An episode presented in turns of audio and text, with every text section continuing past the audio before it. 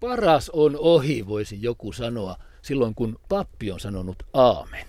Mutta nyt kirkkorouva Maria, mitä arvelet vai oletko jopa joskus laskenut, kuinka monta juhannusparia olet vihkinyt? Oi, mä oon vihkinyt kallioilla ja metsässä ja laitureilla ja vaikka missä varmaan satoja pareja, mutta juhannuksena on vihkinyt varmaan reilun kymmenen. Oho, siis aika vähän. Onko se jäänyt muodista pois? On, juhannuksena ei kauheasti vietetä enää häitä.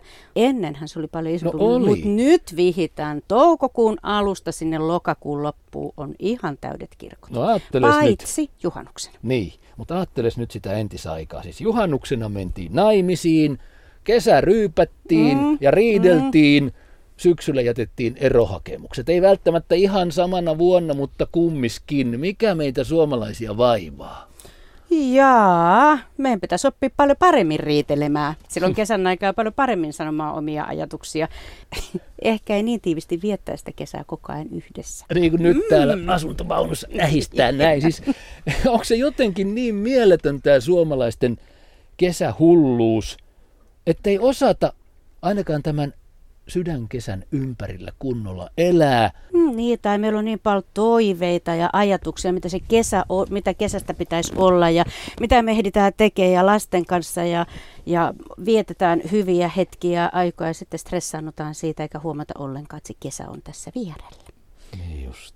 Marja Heltelä kirkkorouvana työskentelet monikulttuurisessa ympäristössä. Millaisia huomioita muut ulkomaalaiset, sanotaan nyt vaikka näin, niin kenties ovat tehneet tai tekevät tästä suomalaisesta kesämentaliteetista?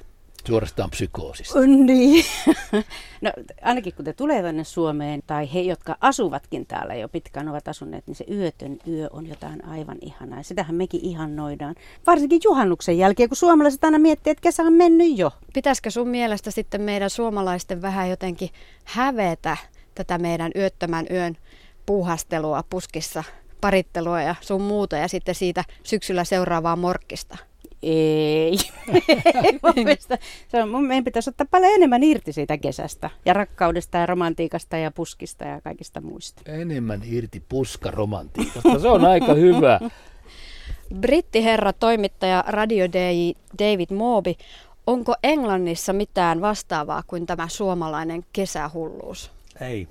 Ähm, varsinkin kun äh, brittiläisten ja ehkä etelä-eurooppalaisten lomakausi äh, joutuu vielä odottamaan vielä puolitoista kuukautta, koska se tapahtuu elokuussa. Mm. Koulut päättyvät heinäkuun puolessa välissä, sitten annetaan viisi tai kuuden viikon koululaisten loma.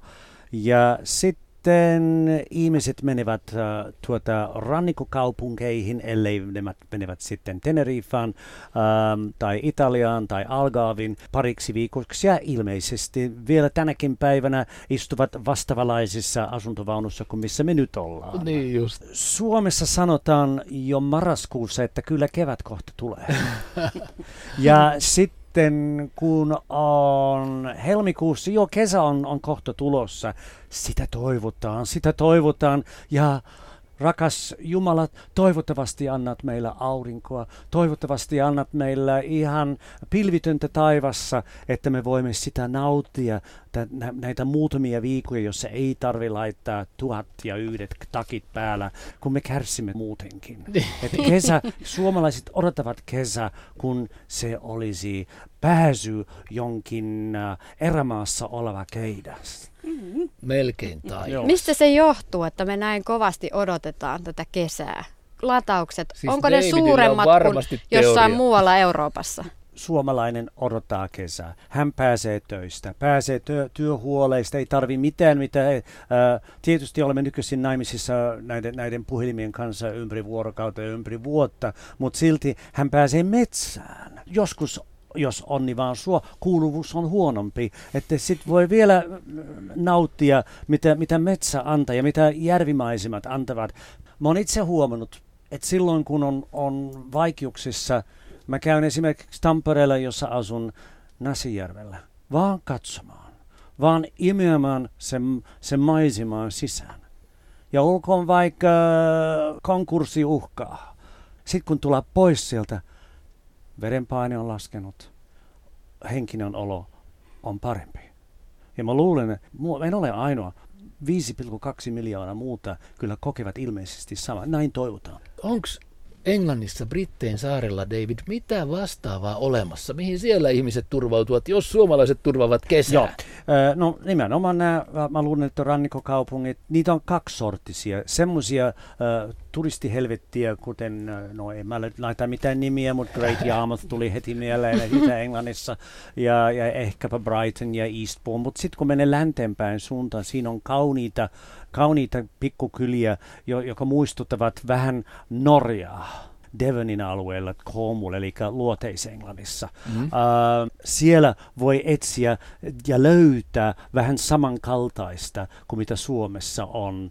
Pienenä poikana, kun menin uh, Pohjois-Devonin, se oli sen verran jylhä, että meinasin kyllä kerran äh, eksyä, ja, mutta onneksi mä löysin itseni takaisin siihen karavaanipaikkaan, missä oli nämä asuntovaunut. Ehkä se oli semmoinen enne, että kyllä lisä on tulossa, mutta toisessa maassa. Aika jännittävää, että nyt istumme asuntovaunussa oikeastaan aika englantilaiseen tapaan suomalaisessa luonnossa. Varo britannialaisessa asuntovaunussa, että, eh, että katso mihin päin liikenne tulee, kun avaat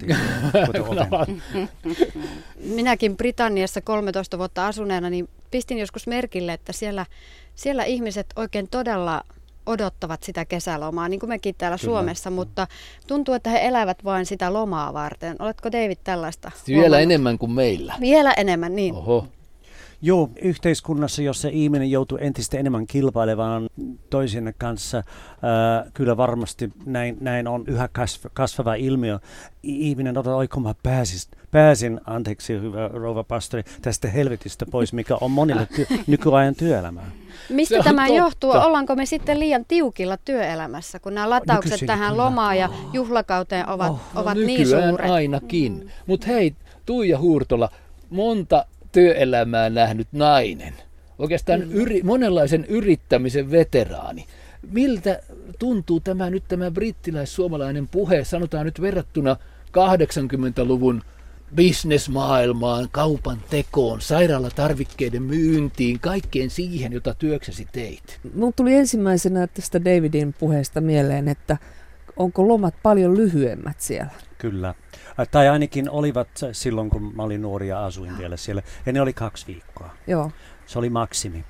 Se oli mulle melkein utopia, kun tulin Suomeen, että juu, saa vetää neljä viikkoa yhtä pitkä. Plus talviloma. Plus talviloma, oh, vielä paremmin. No 80-luvulla hiljattain työelämän aloittaneena. Niin, niin silloin tämä nykyaikainen hulluus alkoi. Joo. Eikö niin? Joo. Mutta kyllä, täytyy sanoa, että kyllä mäkin silloin odotin kesälomaa. Ja mun ensimmäinen työpaikka, mä olin, mä olin virkasuhteessa ja mulla oli pitkä loma. Tietenkin lapset oli, oli siinä vaiheessa pieniä, se oli hyvä. Me rakennettiin 80-luvulla kesämökki. Ja totta kai kun sulla se kesämökki on, niin sinnehän pitää mennä. Sehän on ihan ilman muuta selvä. Esimerkiksi tämmöisellä sateella, joka Kyllä. nyt just alkoi, niin pitää lähteä Joo. mökille, kun siellä on niin kivaa. Joo. Varsinkin sellaiselle mökille, jossa ei ollut sähköjä, että ihan kynttilän ja öljylampun valossa ja, ja puulämmityksellä, niin olihan siinä oma viehätyksensä. Kynttilällä kuivattelitte kolmen neljän pikkulapsen vaatteita. Kyllä, kyllä. Mikä viehätys siinä on, kun pitää elämästä tehdä niin kauhean vaikeaa, kun voisi lomalla ottaa rennomminkin? Se on toisenlaista. Se on toisenlaista kuin mitä kotona, jossa sulla on Oho. Nyt on oikein kesäfiilis. joo, joo, tää on Oho. hyvä juhannusta. Mutta annas mennä nyt siihen joo, ajatukseen. Eli tuossa on toisenlaista kuin kotona. Kotona sulla on kaikki, kaikki valmiina. Sulla on sähköt ja sulla on lämmöt ja on pyykinpesukoneet ja astianpesukoneet. Sä kuitenkin elät aika lailla niin kuin neljän seinän sisällä. Mutta mökillä se, se elämä laajenee sinne ulos on ihanaa lämmittää saunaa, ihanaa tehdä ruokaa ulkona. Ei tule käryä sisälle. Saa tiskata ulkona. Mä olin sen verran hullu. Hyvin, hyvin harvoin käytin kertakäyttöastioita. Et musta oli ihanaa, että mulla on oikein kunnon astiat mökillä. Ja vaikka se lasti tiskattava oli valtavan iso. Just, just. Mutta silloin ei ollut kiire. Että saa ihan rauhassa tehdä Kiire oli kaiken. vähemmässä ehkä kuitenkin, vaikka hulluja 80-luvun vuosia elettiin. Siis olit virkasuhteessa, elämä Mä oli turvallista, virkasuhteessa, tiesit joo. mihin loman jälkeen menet Kyllä, töihin. joo. Hmm, sekin on jotain. Jussi, syttysköhän tuo grilli? Onko se nyt vähän? Nyt, nyt on vähän semmoinen tilanne kuin tuo hiiligrilli, että tuota sen kanssa me ei tuossa katoksen alla aleta tuota niin touhuamaan, että tuota, Sataa vähän liikaa. se on vähän, ja varsinkin se grillaaja saattaa siinä kärsiä. Odotellaan hetki, mutta sitä odotellessa Mikko, siis mies työkseen tutkii kansallismuseolla ties mitä ja Seurasaaren ulkomuseossa touhua intendenttinä. Eli näet sitä, kun suomalaiset raivokkaasti yrittävät viettää kesää ja vapaa-aikaa esimerkiksi näillä keleillä. Mitäs tuntemuksia itse koet? No siis mä oon varsinainen kesän ammattilainen sikäli, että työni tosissaan on jatkuvan tämmöisen ihanteellisen menneen ajan kesän ylläpitoa, koska tämä mainittu ulkomuseo on neljä kuukautta auki. Kaikki mainosmateriaali, mitä me annamme itsestämme, on semmoista aurinkoista kuvaa, hyvin tämmöistä mennyttä maailmaa, lampaat telmivät vihreässä ruohikossa ja siellä kauniisiin kansallispukuihin pukeutuneet ihmiset liikkuvat taustalla hyvin pittoreskissa kylämaisemassa. Eli työni on jollain lailla tuottaa tämmöistä kesäelämystä ja kaikista kammottavin skenaario on juuri tämmöinen tilanne kuin nyt, eli vettä rupeaa tulemaan. Me ollaan sidottuja tähän säähän, eli menneen 1800-luvun keinotodellisuutta luodaan lähelle Helsinkiä Joo. museoituun kauniiseen ympäristöön.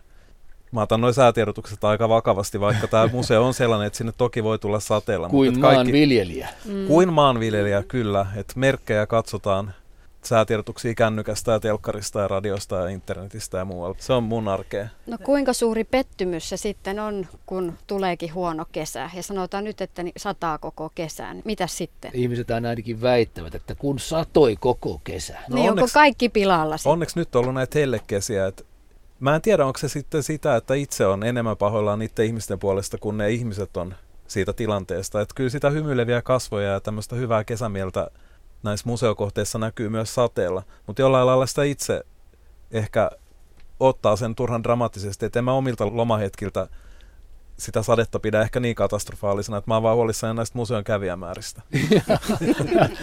Siis Mikko Teräsvirta kai kuulut siihen sakkiin, joka tekee kesällä töitä, koska se kesä on juuri sitä kiivainta, etten sanoisi tuloksen tekoaikaa. No joo, siis mun työrytmi on sellainen, että oikeastaan näin juhannuksen jälkeen pikkuhiljaa voi ruveta levähtämään. Et siinä vaiheessa on kaikki ohjelmat suunniteltu tänne museoon, henkilöt on palkattu, työsopparit on tehty, kaikki pitäisi olla valmiina. Odotetaan vaan, että ne ihmiset tulee ja sinällään tämä on aika ideaali tällainen tilanne, että sitten sen jälkeen aletaan ajatella jo seuraavaa kesää, että näinä, näinä hetkinä on niin se vuoden työ pohjustettu.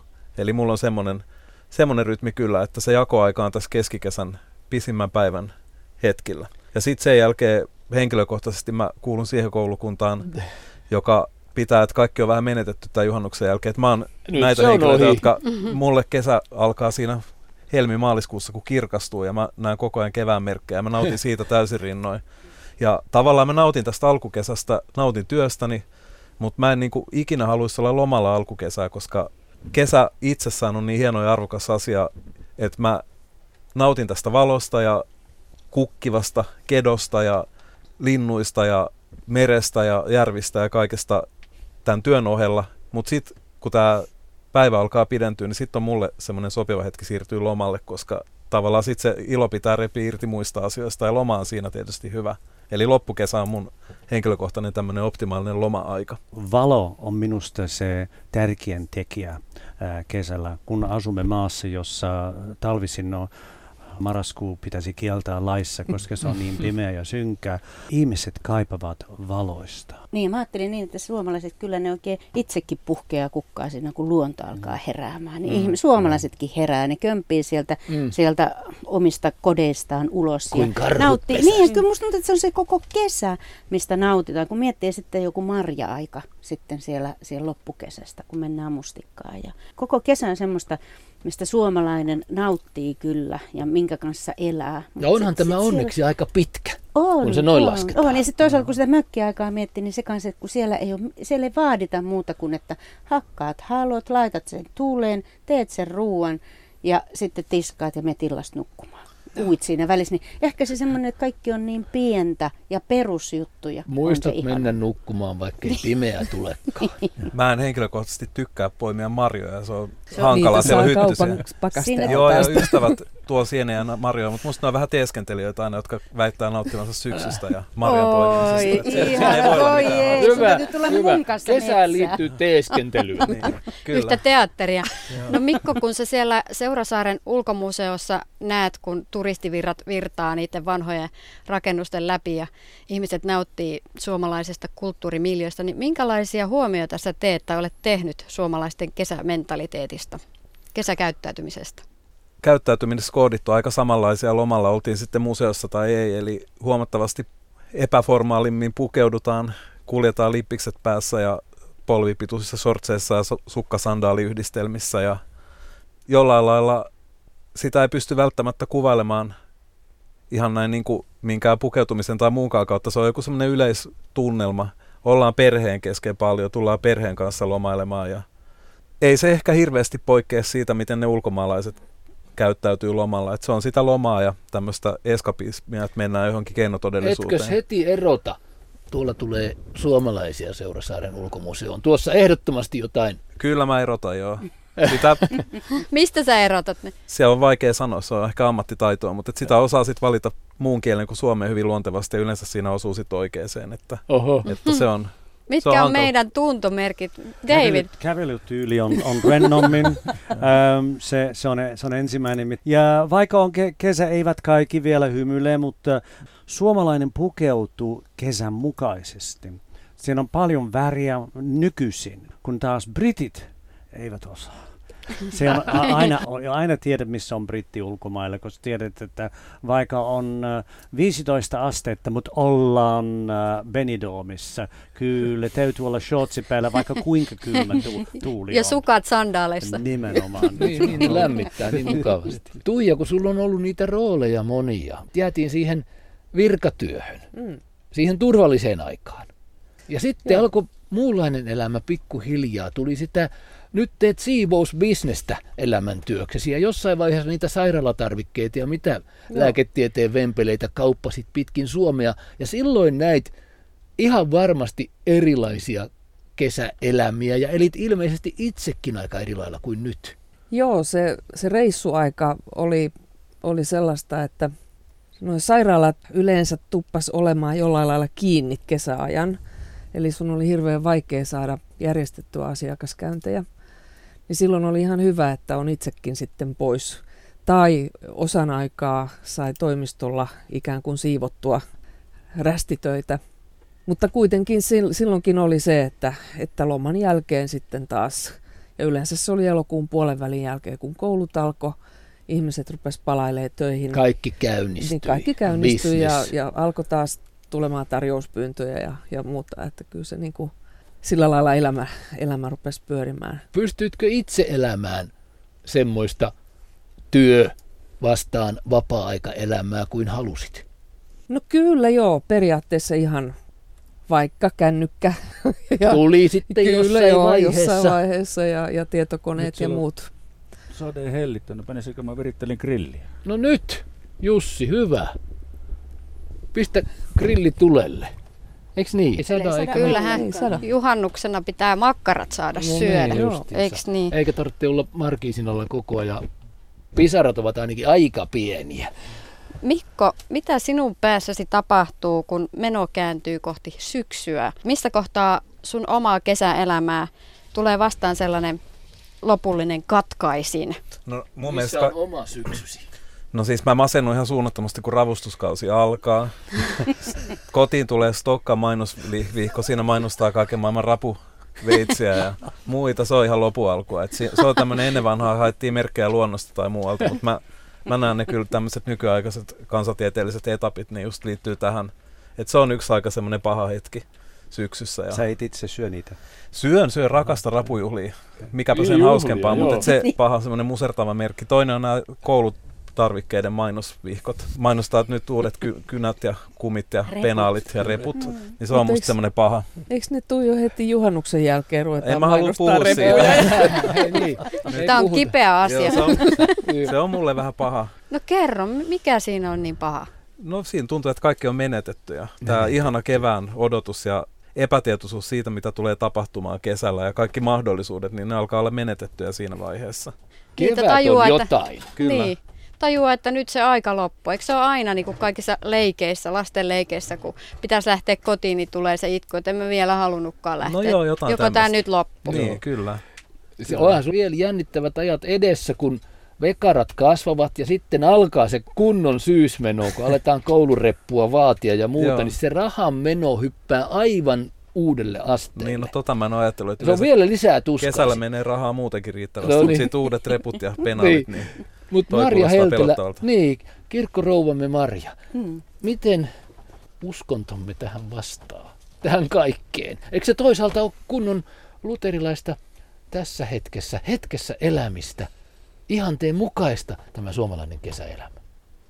Mm, niin sen pitäisi olla, että eletään hetkestä ja nautitaan sitä, mikä on. Ja, ja varsinkin, kun sitten siellä isossa kirjassa sanotaan, että minä lupaan teille tulevaisuuden ja toivon. Sun täytyy Mikko tulla mun kanssa sinne mustikkametsään ja, Mhm. ja sienimetsään ja nähdä sen ihanuus. Ja tietää, että sitten voi niinku odottaa vielä sit loppukesältäkin Mm. jotain. kyllä mä halusin oppia tuota Varsinkin kun sitten sit sä saat semmoisen pienen mukin, että se tulee mustikkaa, Joo. tulee sitten vaan semmoinen yksi semmoinen pari desiä ja sitten se voi kaataa isompaa kulhoa. Mm. Ja sitten kun löytää suppilovahveroita, niin se on aika hienoa. Joo, mä oon jutellut tästä ennenkin ja myös tykkään näistä sienistä, mutta jotenkin mä halusin oppia elämään siinä hetkessä ja halusin pystyä nauttimaan enemmän syksystä. Mutta jotenkin vaan kun suvivirsi kajahtaa ja kun puhutaan näin kirkollisesti. No se on vielä hyvä merkki, mutta sitten nämä juhannuskokot kun loimua, niin sitten siinä vaiheessa alkaa pelottaa pikkusen. Joo, mutta meille siis luvataan tulevaisuus ja toivo ja sitten taas läpi sen synkän talvenkin taas uuteen Sitä kevääseen. käytät allekirjoituksesi niin. yhteydessä sähköpostissa. Minä annan teille tulevaisuuden ja toivon. Näin siellä lukee. Mm. Mm, mm. Miten sen Marja annat, kun tiedät, näet ja koet, olet nähnyt kaikkina vuosina, kun pareja vihit, ja sitten syksyllä pahalaiset ottavat ja eroavat. Niin. Mitä sanot heille? Voi olla, että syksy kolmen vuoden tai seitsemän vuoden tai kymmenen vuoden. No, tässä itsekin eronneena, niin mitäkö tässä itselle sanoisin? Mm. Niin, niin, Se on aina se jännittävä kysymys. Minä ehkä siihen taas jälleen, että minä annan teille tulevaisuuden ja toivon.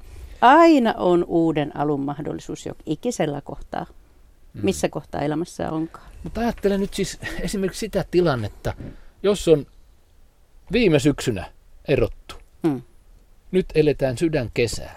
Ja on ne ensimmäinen kesä yksin Mm, menossa. mm.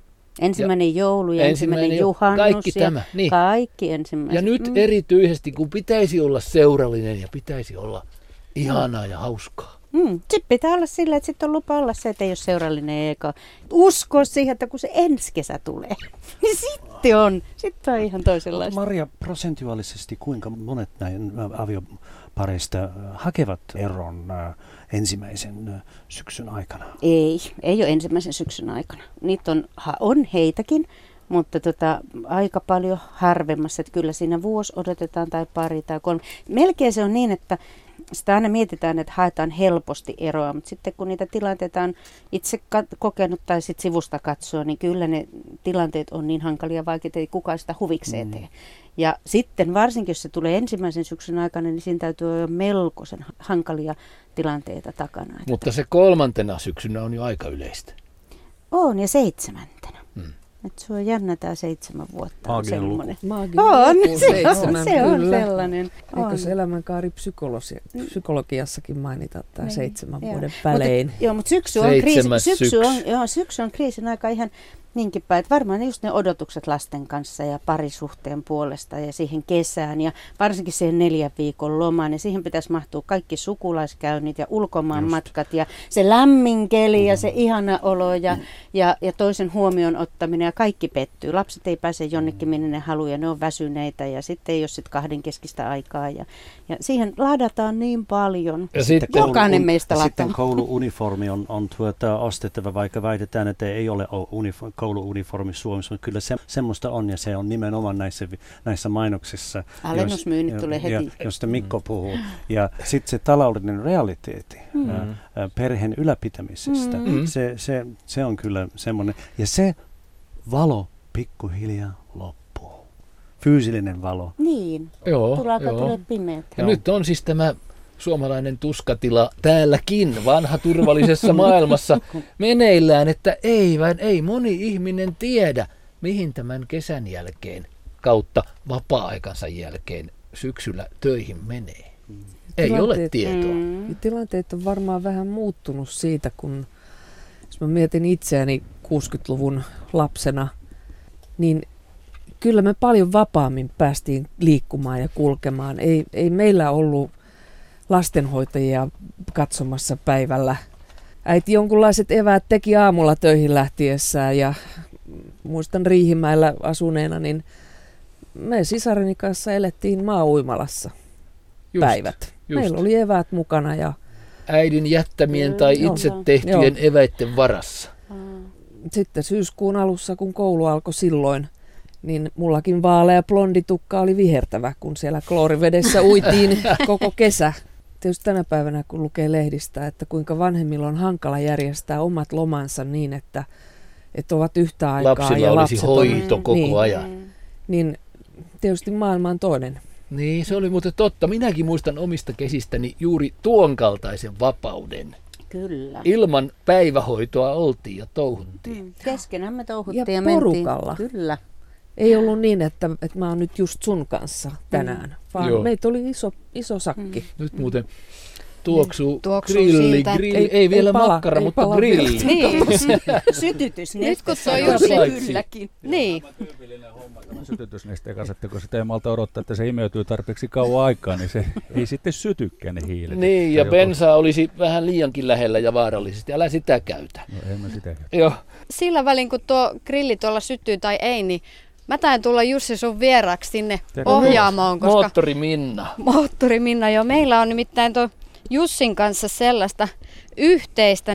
Minä olin lapsuudessani paljon mukana karavaanaritouhuissa. Mun isovanhemmat tuolta Itä-Suomesta Nurmeksesta omistivat sekä asuntovaunuja, taisi olla kaksi kappaletta ja sitten yhdessä vaiheessa oli just tällainen asuntoauto ja sillä sitten reissattiin Suomessa ja Ruotsissa ja Norjassa muista, jossa Lofoteilla asti käyneeni Joo. kerran.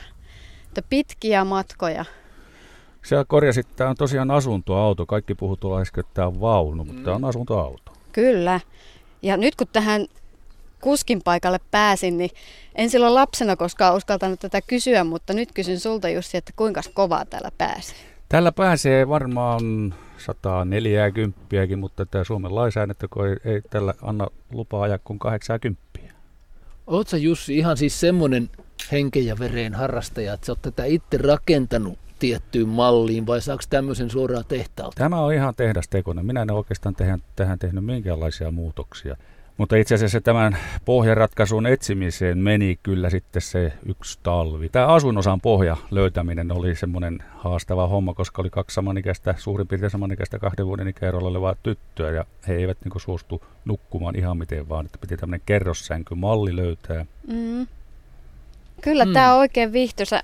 Mikäs tämän moottoriteho on? Mua nyt kiinnostaa nämä moottoripuolen asiat. Tämä on 2,8 litran kone ja hevosvoimia tässä on joku 114, että tätä on pikkusen lastutettu. Se johtuu siitä, kun tuo vitosvaihde tuolla 80 vau- vauhdilla on tuota niin ei sopiva, niin se antaa pikkusen vääntöä tämä lastutus tähän koneeseen, niin tuota se ei niin raskaasti kierrä sitten vitosvaihtelu. Niin. No pysyykö tällä sitten muun liikenteen jaloissa, esimerkiksi ulkomailla? Kyllä. Joutuuko pysyy- jalkoihin vai pysyykö mukana? Pysyy ihan hyvin mukana. Itse asiassa siellä, siellä Saksassa, kun ei ole tuota, niin nämä rajoitukset koske näitäkään, niin tuota, siellä on ihan kiva päästellä muun liikenteen mukana, että ei ole niin, niin sanotusti tientukkuna niin kuin täällä, jos on sataisen rajoitus. Ja kun sä noudatat lakia, niin sä olet tientukkona. Niin. Se johtuu ihan tästä lainsäädännöstä, eikä eikä siis meidän Miten voi ajoa Saksalla autobaanilla, vai onko nämä sallittu autobaanilla? No, On, on, Joo. kyllä. Saa mitä ihan Missä Rek- asti olet perheinesi tällä autolla käynyt? Ensimmäinen reissu tehtiin tuonne Itä-Saksan puolelle, entisen Itä-Saksan puolelle, käytiin ihan Etelä-Saksassa ja viime kesänä oltiin sitten vaimon kanssa Puolassa tämmöisellä kansainvälisellä karavaanarin leirillä ICC. Siellähän kuulemma ovat liikenteessä olijat omaa ja vähän muidenkin henkeä kaupalla Puolassa. Oliko se niin? Ja joo, siis siellä on tämä ammattiliikenne, joka on se vaaratekijä, eli rekkakuskit, ja ne ei välttämättä kaikkia ole puolalaisia. Et siellä oli aika paljon tuolta näistä muistakin Itäblokin maista, mutta he ovat tosiaankin vaaraksi liikenteessä. Ohi pitää päässä, vaikka on kilometrien pituiset jonot, ja jos jättää niin sanotun turvavälin edellä olevaan rekkaan, niin eikö se takana oleva rekkakuski yritä väkisin siihen ohi, ja kun se auto ei kulje kuin sen 90, niin sillä on vaikeuksia päästä siellä ohi kapealla Näin olen kuullut, että hurjaa siellä on. Siellä on- siellä on Turvaväli hurjaa, siellä on täytyy rekalla heti. Mutta ei siellä, ei siellä niin hurjaa, että sitä pelätä kannattaa. Kyllä siellä ihan, ihan kiva on mennä ja ajella. No miten karavaanarina sinä koet kesän? Iskeekö syksyn ja huonojen kelien lähestyessä jarru ja masennus päälle? Ei missään nimessä. Eikö mullakin vasta niin kuin juhannuksen jälkeen alkaa aina lomaat, että mökki pyörien päällä, niin tällähän voi lähteä mihinkään vaan ja koska vaan, eikä tämä ei ole työleiri sinänsä. Ja sitten kaikki nämä mukavuudet ja lämmitykset on tässä sisällä, niin ei tämähän on ympäri vuoden käytössä. Ja se on ainoa vaan, että tässä puhuttiin justiin näistä lomien vähyydestä, että se on se rajoittava tekijä.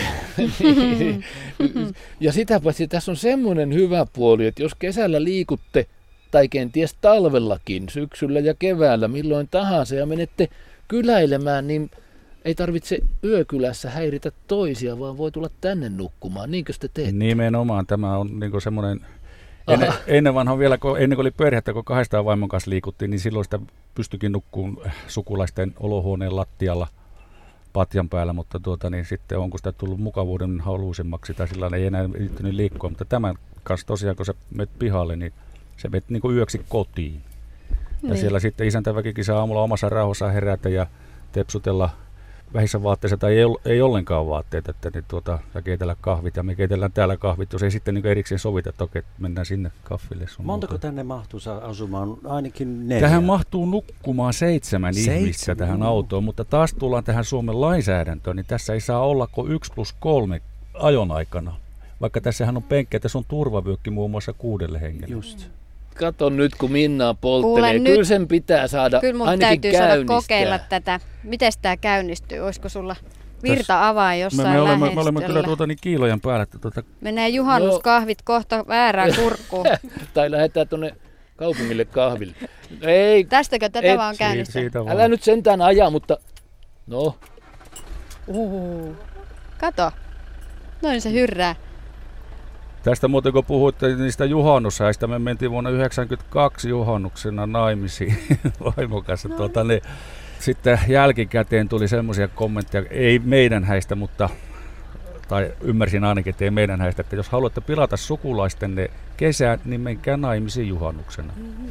Missä te menitte naimisiin? Me mentiin Rovaniemelle, me olemme kumpikin Rovaniemeltä kotoisin. ja- Tai Rovaniemen maalaskunnassa Viirin kylä on kappeli, jossa meidät vihitti. Viirin siis mitä ihmettä. Jokuko ei toivoisi, että pääsisi juhannushäihin. No meillä, tai vaimolla se oli toive ja tuota, se toteutettiin, mutta niin, Jos haluaa kokea juhannushäät, niin kannattaa muistaa tuo Seurasaari ja juhannusvalkeat. että Siellä, Totta, siellä on aina pari. siellä on aina pari. oikea itse asiassa yksi juhannus ollaan oltu siellä katsomassa häitä, kun siellä järjestettiin tämmöiset näytösluontoiset häät ja muun muassa Henri Tiil oli silloin esiintymässä siellä, että laulamassa.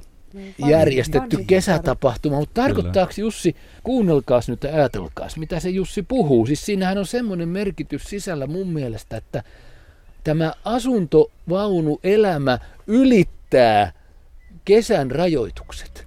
Jotenkin hienosti. Kyllä. Tuliko teille samanlainen olo? Ja Mä tämä antaa muutenkin paljon valinnan vapautta tuon liikkumisen suhteen. Niin kuin, jos lähdet niin kuin, sanotaan vaikka henkilöautolla Eurooppaa kiertää, niin ennakkosuunnittelut ja mökkien varaukset, jos et halua telttailla, niin vaatii jonkunnäköistä paneutumista. Tällä sä oot vapaa menemään. Leirintäalueet saattavat olla elokuussa pienemmät siellä täynnä, mutta tuota, ei mikään estä sua ajamasta vähän syrjempää jonnekin parkkipaikalle ja yöpyä tässä, kunhan et leiriydy. Ja leiriytyminen, leiriytyminen niin kuin nyt juhannuksena me ollaan tehty, että meillä on tuossa toi markiisi ulkona ja pöydät ulkona, niin silloin nyt me olemme leiriytyneet. Mutta jos tämä on niin normaalisti autoparkissa ja sä hyppäät tuonne punkkaan nukkuun, niin ei sitä tiedä, onko siellä kukaan nukkumassa, vaikka vaan muuten pysäköinyt sen lailliselle paikalle. Ja kun on kesä, äh, pääset kyllä ajamaan suoraan äh, lavan viereen tanssimaan. Mm. Ja tuli mieleen nyt, kun mainitset nimi Henry Thiel.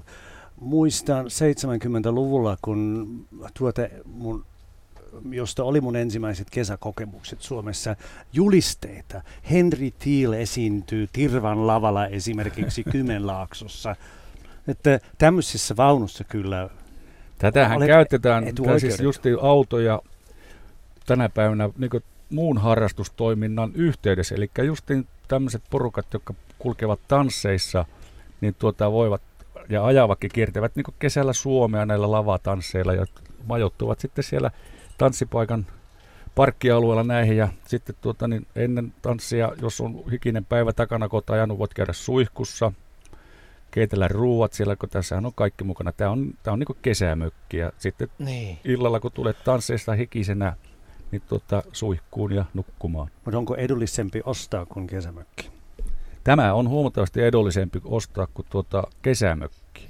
Onko tässä sama kuin purjeveneessä, koska itse asiassa en ole asuntoautossa ennen ollut. Huomaan, että tämä muistuttaa hieman purjevenettä. Tosi avarampaa päälle. vähän avarampia isommat ikkunat, mutta onko tässä, kun lähtee liikkeelle, onko silloin heti jo perillä, niin kuin purjehdittiin? Kyllä. Minun, minun mielestä olet, heti perillä. Olet perillä. Se on kiva joo. ajatus.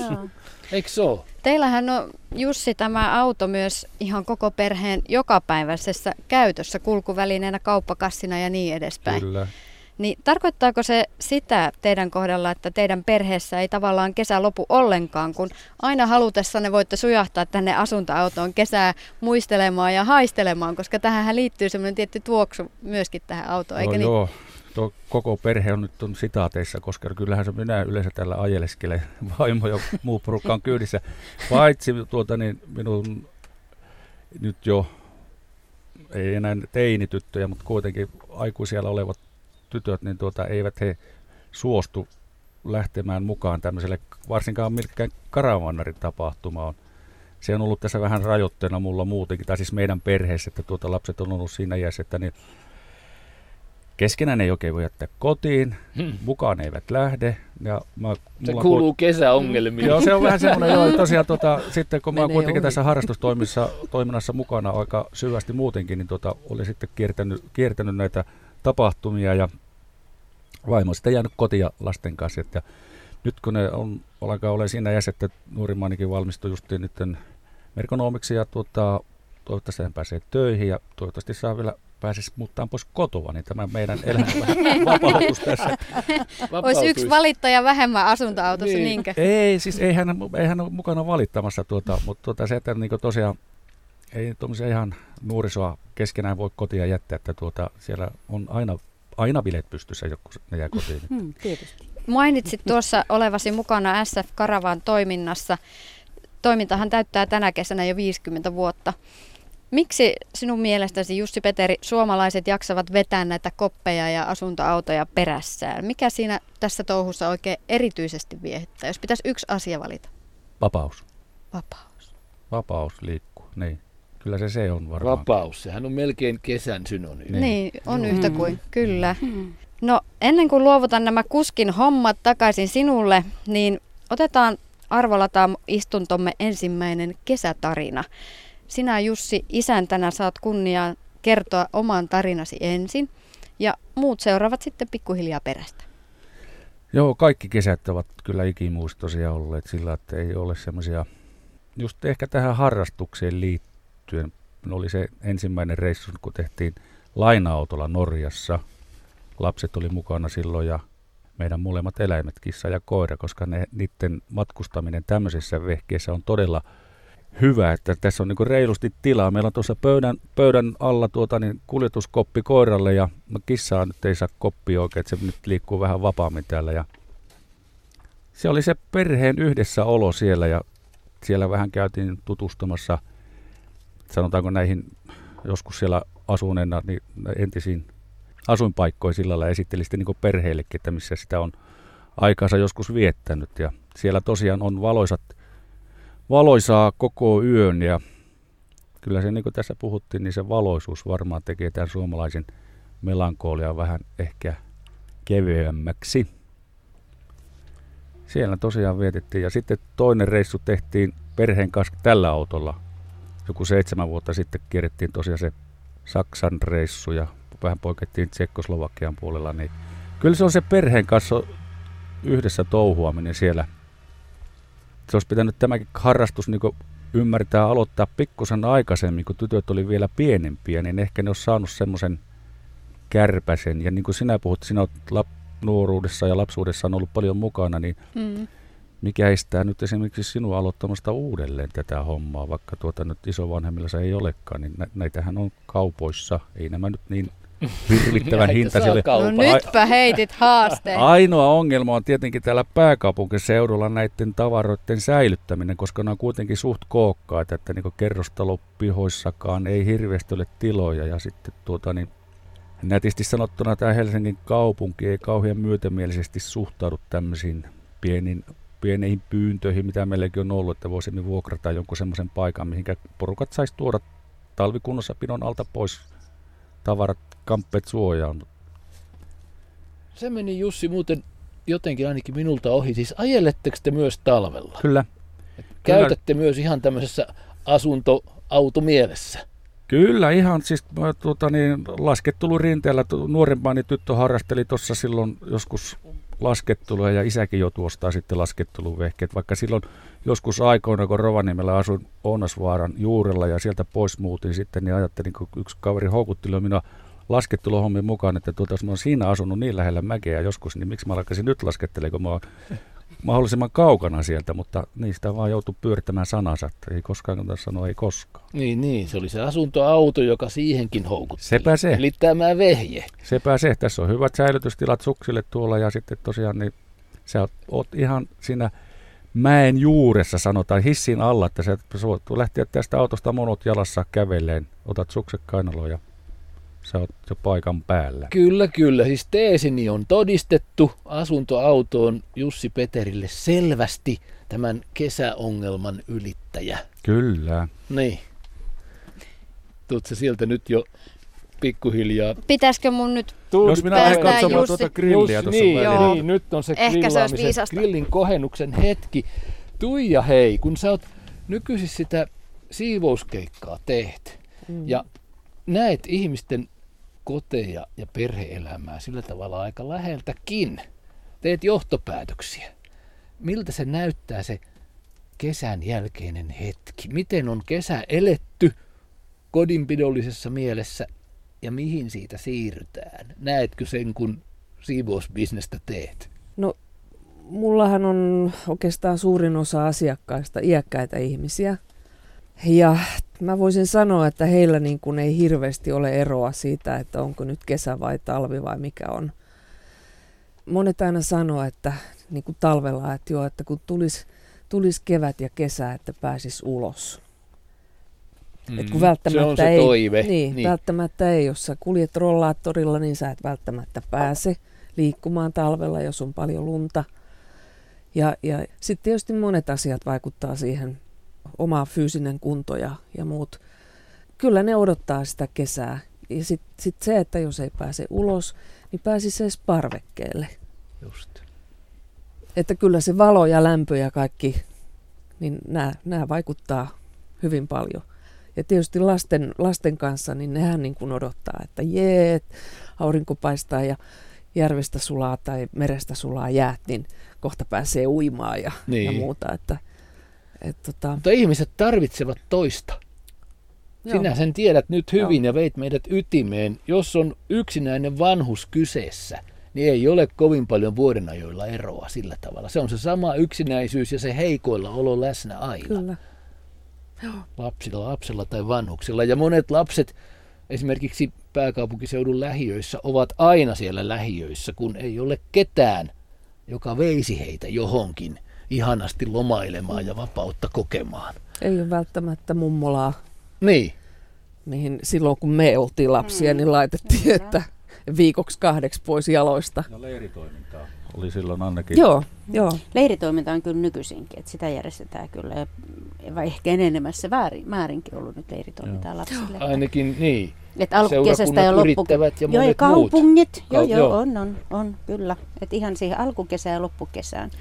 Niin. Erilaiset urheiluseurat, sen Mm, tyyppiset kyllä. järjestöt kovalla rahalla ainakin järkevät. Joo. Ja museot halvalla, 120 euroa viisi päivää, kolme Joo. kansallismuseossa ja kaksi Seurasaarissa. Että Meillä oli silloin, kun Yritetään. lapset oli nuoria, niin nostettiin Linnanmäelle tämä kausikortti. Ja mä en muista, oliko ne 32 kertaa, vai mitä ne kävi kesäaikana Linnanmäelle. Että siis niille, he halusivat Mä sanon aina tyt- tai tyttärelle, joka on päässyt linssin makuun, hän täytti neljä vuotta, että se muuttuu tylsäksi, jos siellä käy usein, niin muuttuuko se tylsäksi lapsille? Eikö he, he kaveripiirit Ei oli käy siinä? aikuisellekaan, mä käyn joka ikinen kesä. Kyllä, niin, ja mä- joka kesä, mutta jos kävisi 30 kertaa kesässä, niin se olisi niin jo paljon. joo, Niin. teisi. Käytkö kaikissa laitteissa? En mä uskalla, mutta mä Mä nautin käyn. tunnelmasta. Se, mä, mä, pel, mä pelkään noista laitteista, mutta aina käyn Särkänniemessä kerran vuodessa, vaan katsomaan mikä on meininki. Ja, Mm. ja saa mennä ehkä yhteen laitteeseen, Mm. mutta äh, ne, ne tuntuu vähän Ne on aika hurjaa, ne on vähän mennyt yli ne laitteet. Vanhemmiten alkaa justiin katsomaan, että onko kaikki pultit kireillä siinä. en, ennen ei kiinnittänyt semmoisiin asioihin. Kesäklassikko, lintsi, nariseva, ihana puinen vuoristo. Kyllä. On, Se- on, on, tervan No se on, Se on kyllä kaikille, ikäisille. on, ollut ehkä kahtena vuonna semmoinen vanha hollantilainen urku. Ja, ja, ja, ja, ja tuota, sitä mä aina käyn ihailemassa, mutta mä tuntuu, että mä oon ainoa, joka, Mm. joka tykkää siitä. Oh, nyt se soi kauniisti. Joo. Me muutettiin 18 vuotta sitten Helsinkiin ja tietysti sitten sukulaisia tuli kesäaikaan Mistä käymään. muutitte Tuija? Mistä? Nastolan uudesta kylästä. Okei, joo. Aika etelästä kuitenkin Joo. tulitte. Joo. Sitten kun oli tällaisia sukulaisten lapsia, jotka kuitenkaan niitä ei voinut yksin päästää laitteisiin, niin Tuija tätihän oli se, jolle ostettiin ranneke ja Tuija tätin kanssa mentiin. Joo. Mahtavaa. Ja se oli, se oli kyllä, mä en tiedä voisiko sitä nyt enää ihan niin rämäpäisesti mennä kuin vielä Voi silloin. mennä. Voi mennä. Kyllä. Voi mennä, On, niin se tuntuu yhtä mukavalta. Joo. Mm. Nyt kahvitellaan lisää. Hyvät ihmiset, grilli on tulella ja vaikka eikä sada, kohta saadaan makkaraa veikkaan. Siellä on Lammenrannalla Kiitos. Jussi virittelee Otatko ja Mikko emännöis Minna vähän. Entäs Tuija? En mä ota, kiitos. Tai voin vaikka isännöidä minäkin, miten vaan. Otan, kiitos. Ehdit kysyä. Me Tuija, juotiin sillä aikaa joku se oli tuolla autoratissa. No niin just. Tuija Toivottavasti kuule, ei mennyt kahvi väärään kurkkuun. Meinas vähän meinas mennä, kun starttasit. Mutta et onneksi lähtenyt. Tulit takaisin, eikä auto liikkunut. Nyt Tuija, kerro semmonen kesäjuttu, tapaus, seikkailu, joka on vaikuttanut kaikkeen elämääsi ja tuleviin aikoihin sen jälkeen. Se voi olla kaukaa lapsuudesta, nuoruudesta, mutta ei mielellään ihan aikuisuudesta, jos passaa. Ole hyvä. No se oikeastaan se on aikuisuudesta, No, mitä mä olin sitten. ajatellut Joo. puhua. Siis onhan näitä lapsuuden hauskoja kesäjuttuja. Voin mä lyhyesti kertoa senkin. No siis mä olen, molemmat lyhyesti, mä olen Kuusankoskella syntynyt. Mitä mä nyt olisin ollut 6-7. Niin siinä Kymi, Kymijoessa, eli Kymi 10 paperitehtaan alajuoksulla opeteltiin joessa uimaan. Mm-hmm. Ja ihan viime viikolla oltiin käymässä mun äidin ja hänen, hänen 82-vuotiaan serkkunsa kanssa. Puhuttiin, että, että on se kumma, että kyllä varmaan joku vaikutus sillä, sillä likaisella Kymijoen vedellä on ollut, että kun me ei niin kuin sairastuta. ja se oli, hir, se oli hirveetä siis silloin kuus- 60-luvun alussa se vesi. Se oli kamalaa. Et nyt se on kuulemma parantunut. Että.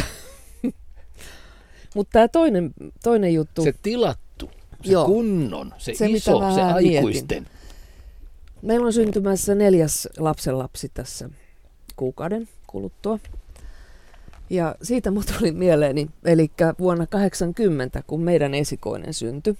Hän on syntynyt elokuun 12. päivä ja minä silloisena virkanaisena, niin tietenkin mulla oli pitkä loma ja, ja äitiysloma siihen, eli mä aloitin joskus toukokuun lopussa sitten loman ja, ja tota, asuttiin Korpilahdella tuolla Jyväskylän ja Jämsän välillä.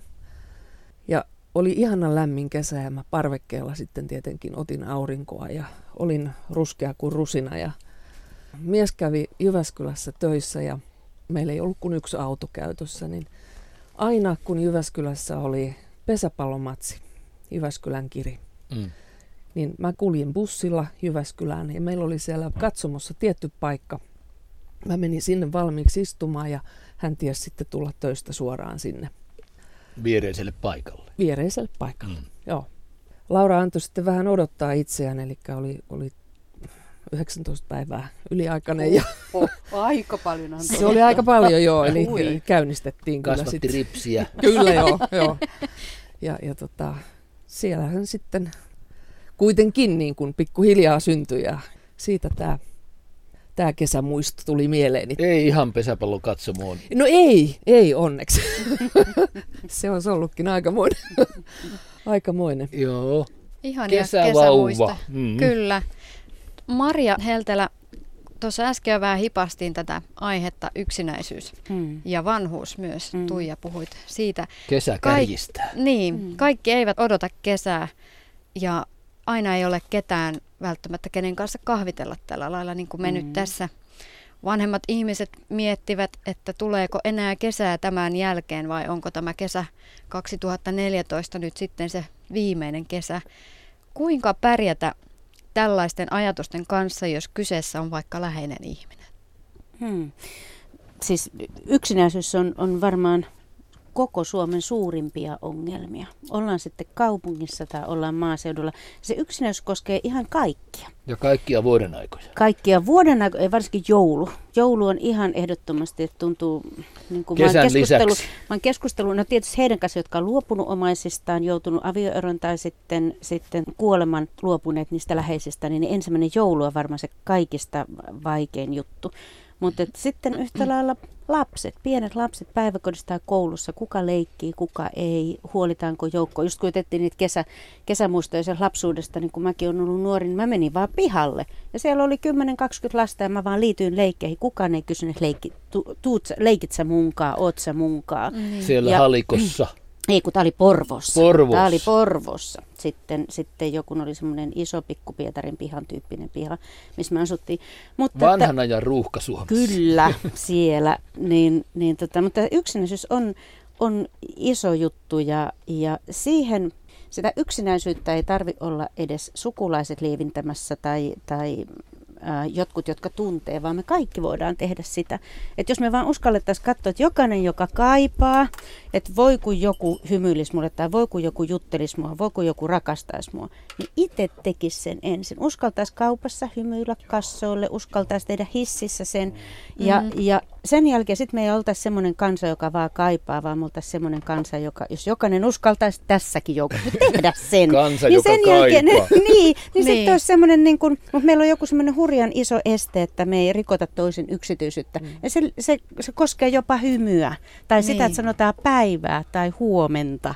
Ja, ja sillä me voidaan kaikki niin kuin liittyä siihen, siihen toisen yksinäisyyden purkamiseen. Odotetaanko me ensin sieltä toiselta puolesta että Kyllä, hän me ollaan aloittaa. Niin, sitten niin. me vastataan mm. siihen. Aina Mutta toinen, kun, toinen, niin, molemmat Ja kun kumpikaan ei aloita, niin, niin. niin sitten ollaan, kun usko, ja, kun, ja se rohkeus pitäisi löytyä itsestä. Mutta sitten kun on yksin se kerrostalo yksiössä, Joo. eikä pääse mihinkään, niin ei siellä nyt hirveästi hymyillä sitten kellekään. Ja sitten semmoinen ero täytyy muistaa, että kun on heitä, jotka ovat sitten sen oman elämänsä se oma elämänpiiri on hyvin pieni, niin puhelinsoitto on ihan huikea asia. Mm. Ja saatika sitten, että vierailee tai kyläilee. Kyllähän se ihan oikeasti tuota, niin aika jännä juttu, jos sä asut kymmenenkin vuotta jossain kerrostalon rapussa ja sä mm. näet jonkun ihmisen, jos et päivittäin, niin joka toinen päivä, mm. niin sä et sano heitä. Mm. Mm. Mm. Niin. Ja sitten kun siihen on joutunut kiinni, niin sitä on vaikea mm. niin kuin murtaa. Joo, joo, molemmat hiljaa. ovat, elävät samaa niin, kierrettä. Niin, mutta sitten jos mm. uskaltaisi joku päivä itse sen murtaa ja lähteä sanomaan Tapahtuuko tota oikeasti vielä? Kyllä. Okay. On, on. Kyllä. No, peukut murrapulle. Nyt hei, David, David, nyt brittiherran näkökulmaa. Joo, ähm, asun itse kerrostalossa ja, ja tuota, ymmärrän tätä ongelmaa kyllä aika paljon ja tiedän, että meidän taloyhtiössä on yksinäisiä ihmisiä, vanhempia ihmisiä Ja olen aina hämmästynyt, että naapurit eivät puhu toisistaan. Onneksi meidän taloyhtiössä Tampereella kyllä on suurimmalta osaltaan osattu sanomaan edes päivä toisille ja myöskin välittää toisistaan. Ähm, jos, jos viedä tätä aj- ajatusta äh, vielä eteenpäin. Ähm, Kesä olisi hyvä aika on, harjoitella no, sitä. Mä, mä, mm. Kun tuota, tulin tänne Passilaan nyt äh, junalla tänä aamuna ja istuin äh, ravintolavaunussa otta, ot, ottamaan ensimmäiset kaavit ja, ja Avekran tarjoamaan, mitä se nyt olikaan, joku pulla. Ja mä rupesin juttelemaan pöydällä Olivin kanssa. Ja mä oon jopa nykys, viime aikoina, nyt kun mä oon siirtynyt eläkkeellä, on vielä rohkeampi ja röyhkeämpi ehkä sanomaan, että minä, minä tiedän, että Suomessa on kielletty puhumaan ventovieraille, mutta silti mä aloitan keskustelua. Puhut siitä huolimatta. Kyllä puhun siitä. Ja mun vieressä oli, oli kahta ihmistä Kokkolasta. Mä opin paljon Kokkolasta ja, ja, ja me juteltiin niitä näitä puolitoista tuntia, kun pendoliino heil, heiluttivat äh, pahempi kuin Ruotsin laiva talvella. Ja, ja, ja, ja, ja, ja tuota, se oli nautittava. Mä ajattelin, että jes, tämä on, tää on kommunikaatio, tämä on viestintä, mitä... Ähm, monet ovat yrittäneet selittää, miksi äh, suomalainen on stereotyypinsä kuvansa mukana hiljainen. Hän, joka vaikenee eurooppalaisenakin. Mm. Äh, Nykyään useilla kielillä. Jotkut joo, syyttävät joo. näitä vuoden aikoja ankaria olosuhteita siitä. Kyllä, kyllä, nimenomaan. Koska me olemme ansoissa. Niin kuin Tuija sanoit siitä, että kesä tulee, voi pääsit parvikkeille, mm. pääsit ulos tästä kuoreista, mikä sääolosuhteet ovat pakoittaneet meidät ää, ää, muissa vu- vuoden ajoissa. Mm. Me pääsemme siitä kuorista pois, mutta jos mä tulisin nyt siihen, mitä, mitä Maria sanoi, kyllä ihmiset ovat yksinäisiä kesällä siitä huolimatta. Mm. Ja meillä, mm. meillä on kyllä mielestäni velvollisuus sanoa päivä. Ei, ei me aina saa vastakaikua. On aina ole, olemassa sellaisia, joka... Myönteinen velvollisuus. Jo, myönte, mm. joka murisivat tai, tai, tai ei sanovat mitään. Mm. Sille emme voi mitään. Emme voi mitään. Ja ajatelkaa nyt Mutta siis, on yritetty. yritin äsken jo heittää väliin. Siis kesähän tarjoaisi loistavan mahdollisuuden harjoitella uudenlaista mm parempaa olemista ihmisten kanssa Joo. ja jopa sitten siirtää sitä vähän sinne, sy- sinne syksyyn ja talveen. Tässä no. Karamonarin harrastuksessahan tämä kommunikointi vieraiden ihmisten kanssa on suhteellisen helppoa, koska meillä on niin yhteinen harrastus Joo. ja niin. tapamme kuitenkin näissä vaihtelevasti eri leirintäalueilla, niin meillä on kuitenkin yhteistä, niin se on helppo. Ja tässä, vaikka me ollaan nyt auton sisällä, niin me vietetään kuitenkin karavaanarielämästä, niin valtaosa tuolla ulkona me olemme, et tuota, kyllä me tuossa normaalisti kesäpäiväisen istumme etukatoksessa Mm. Ja siinä moikkailemme ihmisiä ja katselemme ympärille. Ja se on sitten vähän semmoinen merkki, että kun sä oot tuossa ulkopuolella, niin okei, sä olet niinkö terve. Tai siis, Olet valmis. Olen valmis, niin, Joo. että ota yhteyttä minuun. Jos niin. istut tuolla autossa Ovi on kiinni, auki. niin, niin, ota niin, yhteyttä. ei tänne tule kukaan koputtele, että hei, että kuka sä oot. Kuitenkin on myönnettävää, että tämmöinen tuppimaisuus se tarttuu. Niin, kun tauti. David on oppinut jo ja, jossain ja, määrin suomalaisille tavoin. Kyllä, se tarttuu. Mm. On ikävä kyllä myönnettävää, että, että mä oon enemmän hiljaa kuin pitäisi, varsinkin pimeän vuoden aikana. Mm. Äh, olen omissa, om, omissa kuorissani entistä enemmän, enkä halua äh, jutella. Mä en tiedä, mistä se johtuu, mutta se on, se on, mä tiedän, että se on opittu. Joo, no sä oletkin ollut Suomessa jo yli Joo, 40 vuotta. Kyllä. Ihminen on, on tuota, tuote hänen ympäristönsä. Ympäristönsä niin. tuote tässä kyllä. mielessä varmasti. Ja, ja, ja, ja tuota, nämä tiedät hyvin, enkä halua muistuttaa nyt juhannuksena, että talve, silloin kun, kun viime talvi oli hyvin leutu ainakin täällä siis Etelä- ja Keski-Suomessa, mutta, mutta talvi voi olla niin ahkara, että tuhannet takit päälle, räntä tulee suoraan naamaan, sä mm-hmm. haluat päästä, päästä Aasta B mahdollisimman nopeasti, äh, et, halua, et halua jutella kenen kanssa, vaan haluaa päästä taas sisään se, äh, asuntoon tai, tai työpaikan, jossa on ainakin lämpö tietyn sortista lämpöä. Lämpöä ja niin. sähkövaloa. Nimenomaan. Makkarat alkas muuten olla tuossa lämpimiä. Siirreekö me tuohon vadillinen jäähtymä tuosta grillistä, että ne ei ihan pala No siirre, karille. kiitos. Tässä, on, tässä ollaan aika kuumissamme jo. Mä haluaisin Mikolta kysyä, kun sä puhuit, että sä harrastat purjehdusta. Niin eikö se ole vähän sama juttu tuolla veneilijöissä, että kokoonnutaan johonkin vierasvenesatamaan ja, ja siellä seurustellaan? Eli jos sä olet kannella, niin vai onko se niin avointa? No mun mielestä niin kuin tässä Suomen puolella, en siis ole mikään himopurjehtija, mm. mutta kyllä on ilo, että mä pääsen, puri, on purjehtinut monta kymmentä vuotta epäsäännöllisesti, mutta ehkä se on mielenkiintoista, kun vertaa Ruotsiin, että siellä suomalaiset yleensä jossain missä yrittää löytää aina sen tosi privaatin oman pisteen ja toivoo, että kukaan ei tule sinne, mutta sitten jossain Ruotsin saaristossa ei mennä montaakaan sataa kilsaa tästä Helsingistä pois, niin sitten siellä saatetaan tulla viereen ja sanotaan vaan hei, sanotaan vaan hei ja muuta. Mutta on se veneiden välilläkin mun mielestä semmoinen joku pieni koodi, että siinä ei tavallaan koko ajan voi mennä häiritsemään. Täytyyhän se privaatti mm. Niin, piiri kuitenkin joo. olla. Mm. Mm. Kyllä. Siksi me sinne mökillekin mennään. Niin. Suomalaiset. Niin. Kai meissä ei on joku semmoinen kaipuu Välttämättä omaan. niin hirveän sosiaalista aina Suomessa mun Mut, Ja sitä paitsi kaikissa harrastusporukoissahan se näin menee. Asuntovaunuilijat, niin. siis kun on se joku yhteinen juttu, niin sen piirissä, sen sisällä, mutta tietysti vähän lasketaan muita ulos samalla mm. tarvittaessa. Kyllä. Mm.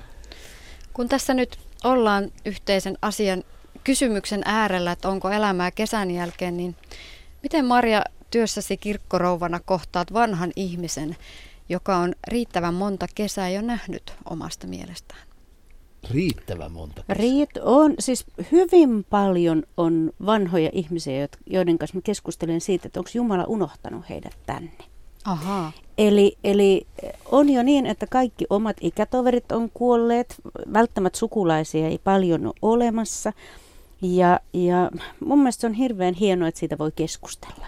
Ja sitten mä oon aina ajatellut niin päin, että tämä ajattelen niin, että jokainen meistä elää, kun me ei voida määrittää meidän elämän päiviä. Jokainen meistä syntyy, me eletään jonkun verran ja sitten me kuollaan. Ja jotkut tässä on nähnyt ihan pienistä vauvoista, nuorista lapsista, aikuisista, sitten sinne vanhuksiin asti, että niitä elämänpäiviä annetaan eri määrä. Ja niin kauan kuin elämänpäiviä annetaan, niin, niin, päiv- niin silloin niillä päivillä on joku tarkoitus. Meillä on vielä joku merkitys, että me täällä ollaan. Ja siitä me sitten keskustellaan. Ja, ja jotenkin... Merkityksestä. Joo, elämän siitä, mitä, mitä niillä päivillä voi olla ja mitä annettavaa mulla on, koska he kokevat, että ei ole enää mitään annettavaa. He on niin. Niin ylimääräisiä täällä elämässä. Ja että on unohdettu. Että on niin kuin, että Kaikki ennemminkin, ystävät ympäriltä joo, ovat kyllä, kuolleet. sukulaiset ja muut. Että, että, ja mun mielestä on kauhean hienoa, että siitä voi keskustella, koska sit sen kautta tulee taas se merkitys siihen elämään ja niihin päiviin ja sisältöä. Et jos meillä on sellaisia asioita, mistä me ei uskalleta puhua, niin ne on paljon enemmän peikkoja meille. Mm. Kun jos me otetaan auki ja kerrotaan aidosti, oikeasti ne meidän tunteet, että miltä tuntuu, niin silloin aina se elämä jatkaa siitä eteenpäin. Niin. Ja onhan vanhalle ihmiselle vanhalle ja väsyneelle hmm. annettava se oikeus, että hän tietyllä tavalla elää menneissä kesissä ja muistelee niitä. Hmm. Olennaista on se, onko ihmistä, jonka kanssa muistella, Joo. jolle muistella, jolle puhua Joo. ja jota kuunnella. Ja se, että sen sanoo 70 kerran, niin ei haittaa, koska se ilo tai se suru on aina yhtä iso. Niin sitten siinä täytyy sillä kuulijalla olla se ymmärrys ja kärsivällisyys sitten, sitten kuunnella ja kokea. Antaa taas tilaa sille tunteelle tai muistolle tai ajatukselle. Semmoisia me kaikki joskus virolla. No, nur- tai nyt jo. Niin. tai nyt jo, kyllä. Nurmeksessa ukkini Pentti Korkalainen on ehtinyt nähdä jo 86 kesää. Ukin ja samalla myös minun kesätarinani tulee Palomäen kylästä, vanhalta kansakoululta, jossa Ukki aikoinaan itse kävi koulua. Nykyään tuo koulu toimii koko suvun kesäpaikkana. Ukki, sinä olet semmoinen kesäihminen. Mm, kyllä, kyllä.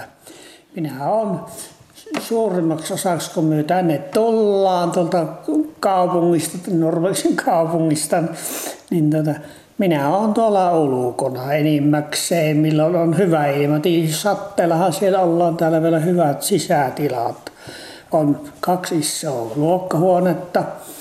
Yksi luokka on tämä iso luokka. Tässä on kaikki koulun pulpetista lähtien urkuharmonit ja opettajan pöydät on alkuperäisessä kunnossaan. Ja sitten on toinen luokka tuossa, siellä minä teen käsitöitä. Mulla on siellä semmoinen kotisotumuseo, semmoinen pikkunen, minne on hurahtanut noihin vanhoihin esineisiin. Niin ei ole ihan joka tytöllä tai pojalla tällaista vanhaa kansakoulua kesäpaikkana. Minkälainen ei. henkireikä tämä on ollut Joo, sinulle? Se on ollut minulle erittäin tärkeä, kun minä olen ollut pitkään eläkkeellä. Ja minä ajan tänne autolla, tästä on 30 kilometriä tuonne Norveksin keskustaan ja ajan kun on hyvän tien varressa, niin tullaan ainakin joka lopuksi tulla ja ollaan viikokausiakin näin kesän aikaan. Tämä on ollut mulla niin työsiirtolana, että minä olen tänne tullut työtä tekemästä, kun olen tuolla muualla kyllästynyt, niin, niin täällä on aina tekemistä riittänyt ja olen laittanut tämän koulun hyvään kuntoon ja on hirsirakenteinen, oikein jotta harvoin varmasti on tämmöisessä, tässä kunnossa olevaa kansakoulua. Miten sinun mielestä tämmöinen kansakoulu vanha niin soveltuu kesäpaikaksi? Muuta vikkoa ei ole, kun on vaan liian iso. Kun meitä ei kun kaksi henkeä, niin me toinen etittään toistaan, että mistä se milloin ne löytyy. Aina on löydetty yöisemuksi onhan tämä mainio ja joskus lapsena muistan itsekin tässä tämän samaisen luokkahuoneen tuota, lattialla ajaneen pyörällä, kun niin. sato vettä. Niinhän työ päivänä, kun polkupyörät siirrettiin pois ja tuota, polkupyörät sisään ja ajoi tässä kiekkoja tässä ja teltta oli täällä sisällä, kun tänne sopii. Niin, niin lapset leikki siinä kaiken maailman leikkiä ja sitten on tuolla yläkerrassa semmoinen hyvin iso koko talon kokoinen vinni, niin sinne perustettiin aina milloin minniläistä orkesteria. Siellä kaikki kattilan kannet oli käytössä ja oli lystiä. Jos ei tuli polta, niin tässä on kesäpaikkoa vaikka kuin pitkäksi aikaa, kun on hyvät peltikatot ja kaikki. Ja, ja ulkorakennukset ja Euroopan paras sauna on sitten siellä. hiilisirakenteinen sauna, niin se on loistopaikka saunomiseen. Kyllä, ja sitten tuossa pihalla on vielä sinun tekemä grillikatos. Niin, se on kaiken, ehkä kesän aikaan kaiken tärkein paikka, kun siellä tapahtuu se makkaranpaisto ja minä keitän joka päivä – sen nokipannu kahvin ja paistan makkarat. Ja siellä laitetaan ruokkoa, kasviksia ja ilon, vaikka minkälaista ruokkoa kesän aikaan laitetaan siellä. Ja se on tosi hyvä paikka siinä. No kuinka paljon sinä tunnustat olevasi kesäihminen? No minä olen kesäihminen koko ajan. On. Minä olen keväällä maaliskuulla se mulla alkaa täällä se kulkeminen ja ja minä on tällä kesällä, minä puuhastelen nykyään on tosin se liike on niin huonoa jo lakka, kun meillä on ikkeä kovasti. Paitsi ruohonleikkuuta vielä harrastaa. No ruohonleikku, se on minun virka ja minä sen tiedän vielä. niin on. Kun sä muistelet niitä kesiä, kun itse olit täällä koulussa ja nyt, nyt eletään vuotta 2014, niin onko ne kesät sun mielestä muuttunut millä lailla? onhan ne muuttu, en minä tiedä tuntuko ne sitten siihen aikaan. Kesät tuntu paljon pitemmiltä ja, ja sitten paljon lämpimämmiltä. Vaikka onhan niitä ollut lämpimiä kesiä nytkin, mutta se ainakin jäänyt mieleen, jotta kesät on paljon kuumempia siihen aikaan, mutta se vaan tuntuu ehkä siltä. Ja aika muista. Siis huomasitteko, Minnan ukki Pentti Korkalainen käytti työsiirtolaa äärimmäisen myönteisessä merkityksessä ja ihan eri tavoin kuin nykyään. Siis sano nyt Minna vielä, mikä oli ukin työ ja ammatti nuorempana miehenä? Ukki oli työjohtaja metsähallituksella silloin aikoinaan. Metsien ja, mies. Kyllä, metsien mies, todella. Just, just, ja sitä elämää on syvästi jatkanut tämä ympärivuotinen kesämiehemme. Kaikki kuitenkin tunnustautuu kesäihmisiksi ja sitten kuitenkin työnantajat päästään meidät kesälomalle kesällä. Niin kun puhutaan tästä kannattavuudesta, niin eikö tässä ole pieni ristiriita? On siinä. Pitäisi olla kaikkien kesätöissä ja Niin, talvella pitää. lomalla. Joo, kyllä. Se olisi, se olisi varmaan semmoinen tuotantoelämälle aika sopiva vaatimus Eikö nykyään. nämä päättäjät ole tämmöistä huomannut? Niin no muutenkin tässähän eletään nyt sitä kriisiä, että tästä suomalaisesta herkusta, pitkästä kesälomasta, kyllähän siitä irti pyritään. Kovaa kyytiä ja eri konsteina. Jotkut ovat jo kehittäneet teorian, että pitkä loma on pahasta. Joo. Oikeasti pitäisi olla vain lyhyitä pätkälomia. Mitä David olet mieltä? Pitkä loma vai Täysin. pätkäloma? Täysin eri mieltä. Sitä pitempi, sitä parempi. Suomalainen on tuota, kyllä ansaitsenut hänen talvilomansa. Ja, ja tuota, Koska on niin ahkera. koska ei voi suomalaiseksi kutsua laiskaksi. Niin. Ähm,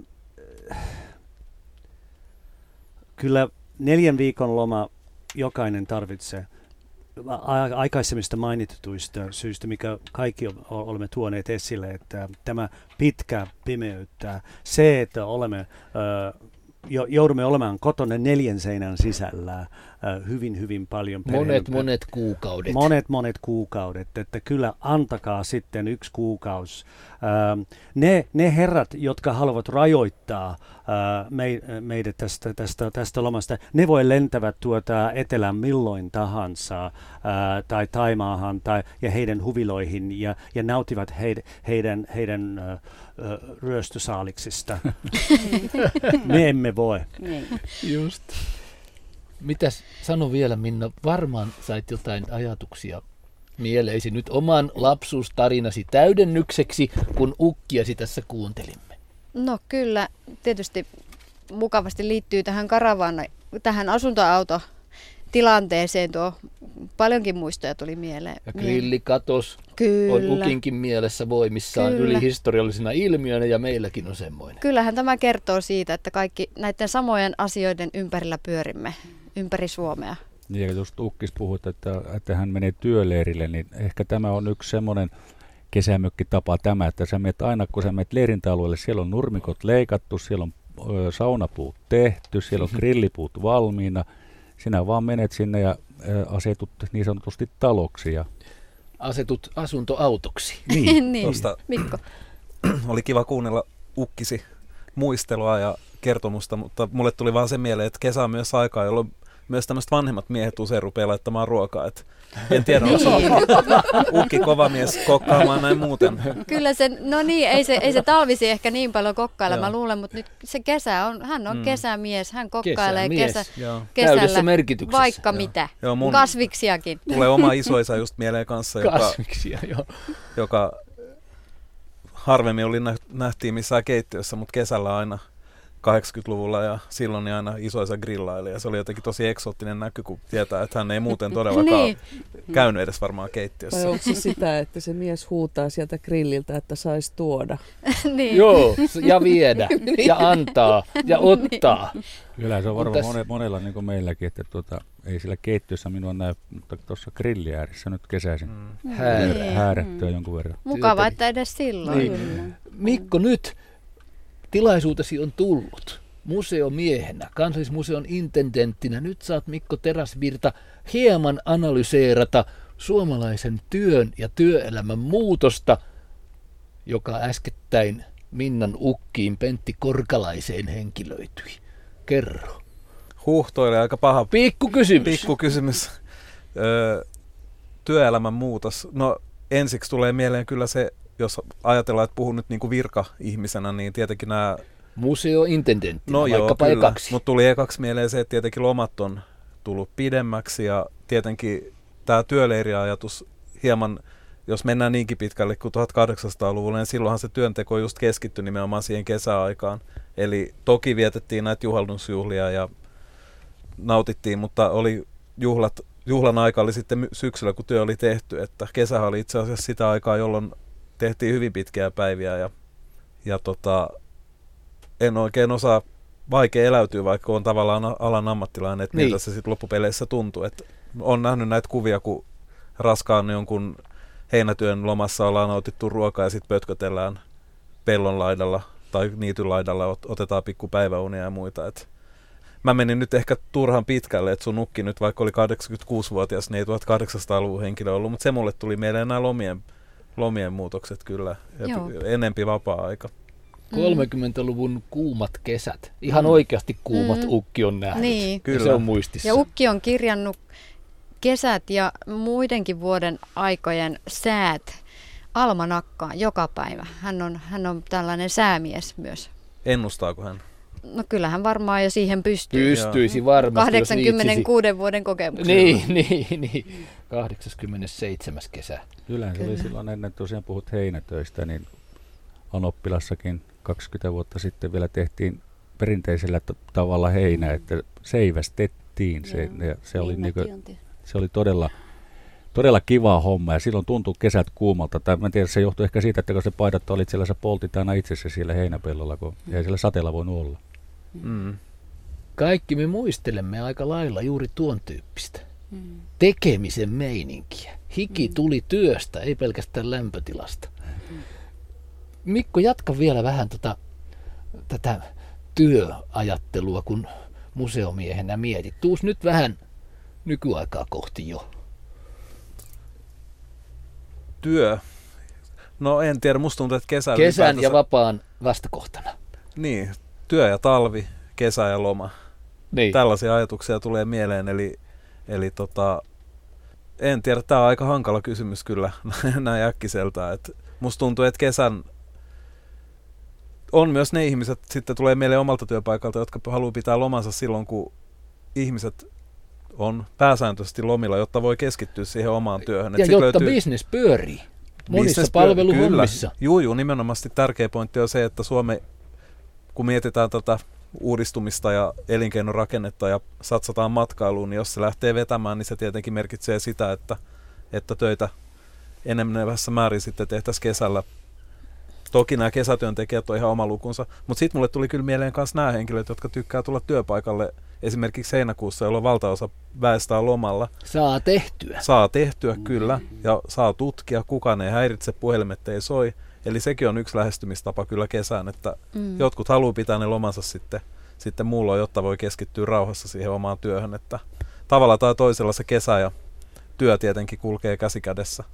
Ei tarvitse tuotka, niin kuin näin nykyaikoina, jos siitä puhutaan. Niin, mutta se on aika jännittävä. Siis onhan se jotenkin tervettä ja luonnonmukaista elämää, että kesällä tehdään. Tautaan sitä rautaa silloin, kun se on kuuma. Kyllä ja tietenkin, joo, kyllä, nimenomaan. Ja kyllä se varmaan se työleiri ja mitä tuossa äskeisessä pätkässä kuultiin, niin tietenkin se varmaan monelle kuuluu se, että saa tehdä semmoista oikeaa työtä ja ot, saa ottaa kirveen käteen ja saa kalastaa ja saa ikään kuin tehdä semmoisen aikamatkan semmoiseen aikaan, jolloin kaikkea ei hankittu kaupasta. Et se tietenkin tulee tämmöisestä mökkikulttuurista mieleen, että se, jos ajatellaan tämmöistä kulttuurihistoriaa ja siitä, että malli on otettu säätyläisiltä ja huvilakulttuurista, että ollaan muutettu pois kaupungista, ollaan tultu maalle, vietetty siellä, siellä tämmöistä terraskaista säätyläiselämän tyylistä elämää, niin on tämä mökki ideaali kyllä aika kaukana siitä, että siihen kuuluu nämä katiskat ja kirveet ja Niin.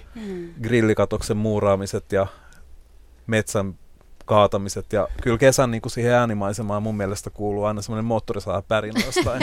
Aika urbaani ääni. Ja vasara, vasaran pala. Vasaran ja Työn äänet. Rakennetaan, rakennetaan. Kyllä, että se on niinku semmoinen, kun mietitään tämmöisiä äänimaisemia, niin kyllä mä jotenkin ihmettelen, jos juhannuksena olisi pärisen moottorisaha jossain Mm. Ja moni, kaukaisuudessa. moni haluaa kesässä palata semmoiseen menneeseen, jota ei itse missään Mm. nimessä voi muistaa. Mm. Haluaa Mm. palata itse asiassa johonkin ukkinsa lapsuuteen hakkaamalla puita. Yksinkertaisuuteen. Semmoinen, että päivä täyttyy siitä, että tulee päivä eletyksi. Niin. Syödyksi Joo, ja nukutuksi ja Palataan pesty. Palataan sinne, mistä suomalainen henki on kotoisin. Mm. Suomalainen Ja henki. Juuri sitten näin. tuo ruumiillinen liikunta, vaikka sä sanot Mm. marjastaminen on tuskaista hommaa, Mm. mutta kyllä se, tuota, niin se kirveen kanssa heiluminen niin antaa semmoisen kivan väsymyksen ja Mm. käyt saunassa sen ja Joo, tulee mieleen just... Ja näkee työnsä jäljen Ja heti. sekin, Aivan heti. Ennen kuin Mikolta vielä vaaditaan Apua. kesätarinaa ja muistoa, nyt se pitää löytyä, se tilattu juttu vielä, koska se varmaan meitä vielä rikastaa, kun sen tilatun kohta kerrot, mutta sitä ennen Marja Heltelä. Mitä sanot tässä ja nyt käsitteestä luterilainen työmoraali? luterilainen työmoraali on, on välillä oikein väärin ymmärretty. Eikö so? Eli se ei ole sitä, kun mietitään, että, että, että luterilainen työmoraali on sitä, että, että pitää tehdä niin kuin työtä ihan hirveästi. Ja, ja tota, eli miten se on ymmärretty, että meilläkin on menty sen kanssa ihan liiallisuuksiin, vaan se on sitä, että jokaisella on oma virkansa – tässä elämässä. Että jos sä oot kotiäiti, niin sulla on äidin virka ja sitten on hyvä, että sä hoidat sitä hyvin. Mm. Ja silloin sä oot hyvä kristitty, kun sä hoidat, sitä, hoidat niitä lapsia hyvin. Tai jos sä oot sairaanhoitaja, kun sä hoidat sen sun työn hyvin, niin sä oot hyvä kristitty. Teet ja elät hyvin. Niin, silleen toisia varten, itseä varten ja toisia varten niin, että, että voi siitä hyvillä mielin vastata Jumalalle. Ei se ajatus, että pitää tehdä ihan julmetusti työtä, työtä, työtä, työtä, vaan se työ, joka sulla sillä kohtaa on uskottu, niin sä teet sen hyvin niiden lahjojen mukaan, mitä Jumala on antanut sulle, niin teet mahdollisimman hyvin. Aina väliin tulee elämässä niitä rajoitteita, niin että sä palvelet sillä toisia ihmisiä. Tuskin Jumala sitä tahtoo, että itsemme telomme. Ei, ei. David, ole hyvä. Silti on yksinäisiä ihmisiä, unohdettu perheenjäseniä. Mä oon äh, arvostunut entistä mm. enemmän se tapa, mitä, ta, mitä tehdään, äh, mitä harrastetaan Rooman katolilaisissa maissa, kuten esimerkiksi Espanjassa, Italiassa, Portugalissa, jossa siellä on köyhyyttä, mm. siinä on korkea mm. työttömyysaste mm. ja, ja perheet pitävät äh, perhe, perheyksikö on huomattavasti tiivimpi, pitää huolta toisistaan, mikä tuntuu puuttuvan äh, luterilaisesta maista, koska meillä on ollut se oppi viimeiset 20 vuoden aikana, että minä, minä, minä vaan. Ja se sotii nimenomaan äh, sitä hienoa luterilaisen äh, perintöä vastaan. Siksi mä arvostan, mitä, mitä mä näin, kun käyn tuota, mm. esimerkiksi Italiassa. Joo, ja siellä, mutta siihen liittyy myös se, että Italiassa ei ole semmoista, meillä on menty siihen, että meidän yhteiskunta hoitaa, me, pitää meistä hirmu hyvin huolta. Minä, minä, ja minä sitten, ja toisaalta yhteiskunta. Niin, ja että yhteiskunta hoitaa. Yhteiskunnalla on vastuu lapsista, päivähoidosta, vanhuksista. että jotenkin meillä on mennyt se, tämä hyvinvointiyhteiskunta mennyt niin pitkälle, Italiassa ja Espanjassa ei ole näin. Mm. Siellä ei saa näitä palveluja, jolloin se on, mikä mm. meilläkin on aikoinaan ollut, että suku piti huolta. Sitten meillä tuli tämä teollistuminen ja kaupungistuminen niin, että me muutettiin täältäkin Rovaniemeltä tulleita. Suurperheet etelän, hajosivat. O, o, ei ollut isoäitä ja isoisiä enää pitämässä siinä vierellä lähellä. Tai et itse sitten ne lapset tuli jo monen sadan kilometrin päässä. Eli meillä hajosi semmoinen, meillä on ollut myös tämmöinen yhtenäisyys, yhtenä niin kuin perhe, isot perheet asuvat samassa pihapiirissä. Monessa monessa sukupolvessa ja niin, että ne vanhemmat hoitivat sitten niitä ihan pienimpiä. Mm. Ja se on ollut meillä pitkään meidän yhteiskunnassa, kunnes se nyt on hajonnut. Ja, ja jotenkin tämä meidän hyvinvointiyhteiskunta, joka on erinomainen ja hyvä, mutta se ei saisi sais viedä meiltä pois, tai se on ehkä vienytkin menneenä vuosina pois sen oman vastuun, mm, mikä meillä kristittyinä on toinen toisista. Että ihmisinä ihmisinä toinen toisistamme.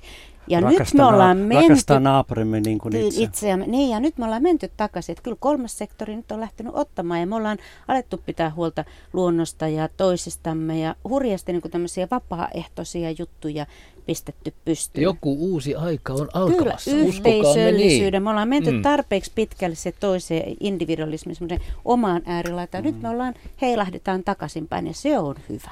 Se on, on tämä hyvä, jos se näin on. muuttoliikkeestä, niin sehän on vähän niin kuin olosuhteiden pakosta, että työn perässähän sitä, Kyllä, että sen takia niin perheet hajoavat. Kyllä. Kyllä, ei se ole ei yksilön valinta, ei, vapaa ei, valinta ei, se ei, ei todellakaan ole. ole että hmm. Vanhempien mukana aikoinaan, kun muutettiin hmm. Ruotsiin, niin hmm.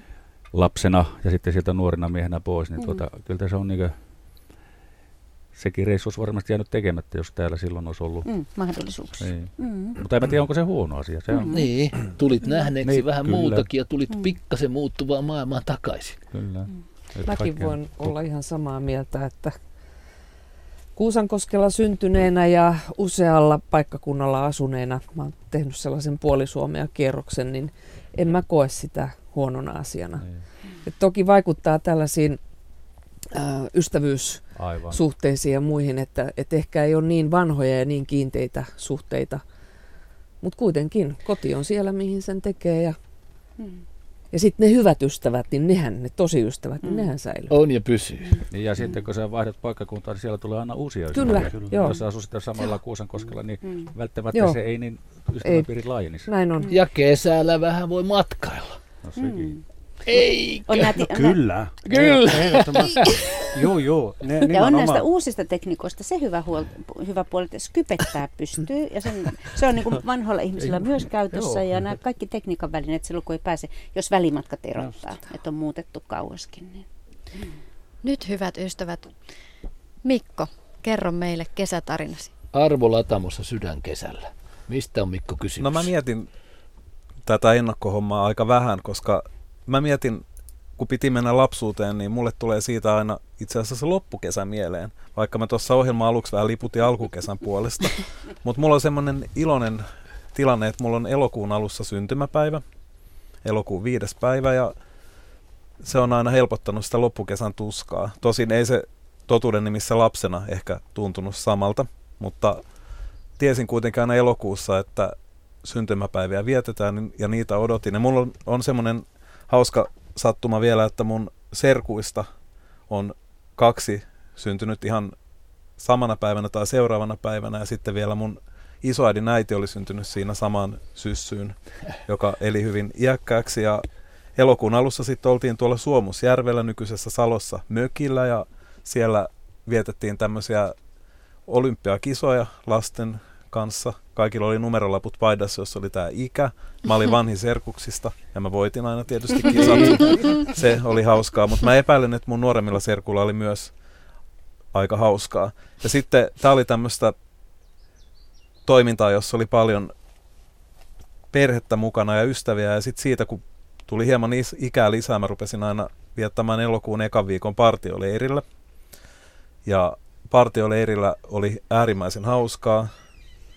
Ja aina syntymäpäivänä sitten mun isä ja äiti oli hoitanut sillä lailla, että mulla oli siellä semmoinen pieni lahja odottamassa ja sitten kultakala karkeasta oli aina pantu mun ikä semmoiselle numerolle pienelle tämmöiselle servietille, joka oli hauskaa. Sitten pystyi viettämään sitä syntymäpäivää näiden lasten, niin kuin partiolaisten kanssa ja tätä jatkui tosi pitkään ja, ja tota, se on semmoinen ikään kuin tunnelma, jonka mä haluan jakaa tästä, että Mm. se helpottaa, tai semmoinen niin kuin kesään kuuluu tämmöinen, loppukesäänkin kuuluu tämmöinen niin kuin perheen ja ystävien kanssa oleilu ja semmoinen verkkainen ja tällainen lämmin tunnelma. Koivunlehdet kahisee ja meri tai järvi on sininen ja tämmöisiä tunnelmia mä haluan. Että mulla ei semmoista niinku suurta mitään draamaa tai muuta ole tässä tarinassa. Että ne on tämmöisiä lapsuuden ja nuoruuden semmoisia ihania hetkeä. Hen, hetkeä ennen koulun alkamista Loppukesän taas. Lop- onnea. Joo, Mm. loppukesän onnea. Että kyllä siinä loppukesässäkin on ihan, Mm. elokuussakin on ihan hyvät hetkensä ennen näitä rapujuhliakin. On, ja partioleirit, jos miettii, niin ne elokuun pimeät yöt ja tähtitaivaat Juu, ja kyllä. tähdenlennot. Joo, Ja, Lämpimät, pimeät kesät. kyllä ne on tosi Joo. hienoja kanssa. Että vaikka Niin. keskikesä ja tämmöinen valoisuus on ihanaa, mutta myös loppukesässä on ihan omat puolensa. Niin se lämpö, öinen lämpö Lämpö. esimerkiksi, Joo. pimeän Ja vedet. illan lämpö helpottaa sitä valon vähenemisen tuskaa. Joo, ja uimavedet on Lämpimiä, lämpimiä. Et mm. Tässä keskikesällä vielä ei asia useinkaan näin ole. Et mm, Se on näitä loppukesän ihania hyviä puolia. mm. Kiitos Mikko. David, sinä entisenä uutisankkurina pidät nykyään toista kotia Portugalissa. Pakoiletko Suomen syksyä vai talvea vai menetkö kenties jotakin kohti? Voi, voi se kaamia salaisuus on nyt julkistettu. Voi Nyt, että. joo, Sori. kyllä. Ja nyt No. kerrottava tarkemmin. Okei, okay, no sitten äh, on, on sanottava, että mä, mä, mä mainitsin tässä lähetyksen alkupuolella, että mielestäni marraskuussa pitäisi kieltää laissa. Ja ehkä mä sanoisin myöskin siitä helmikuusta, että sallitko, että, mä, että olisin poissa Suomesta nä- sekä marraskuussa että helmikuussa. Pari kuukautta lakisääteisesti kieltoon. ja, ja, ja, ja sitten nauttia sitä ihanasta ää, ää, Sotaventun ää, rannalta, mikä löytyy Itä-Algaavilla. Ja, ja, ja kyllä siellä, siellä mä kävelin no viimeksi muutama viikkoa sitten. Ja, ja, ja, mutta onneksi mulla on semmoinen iho, joka sopeutuu hyvin Suomen kesässä, mutta ei Etelän kesässä. Mä, äh, pitää paikansa, joo. Mä, mä, mä oon niin kuin moni muukin suomalainen, olen etsimässä aina paikka etelässä, paikka auringossa. ja meitä on semmoinen väki, niin kuin karavaaniseuralaisille, että, että siellä me ollaan lentokoneessa kohti etelään, koska me, kaivata, me kaivamme valo keskellä talvea.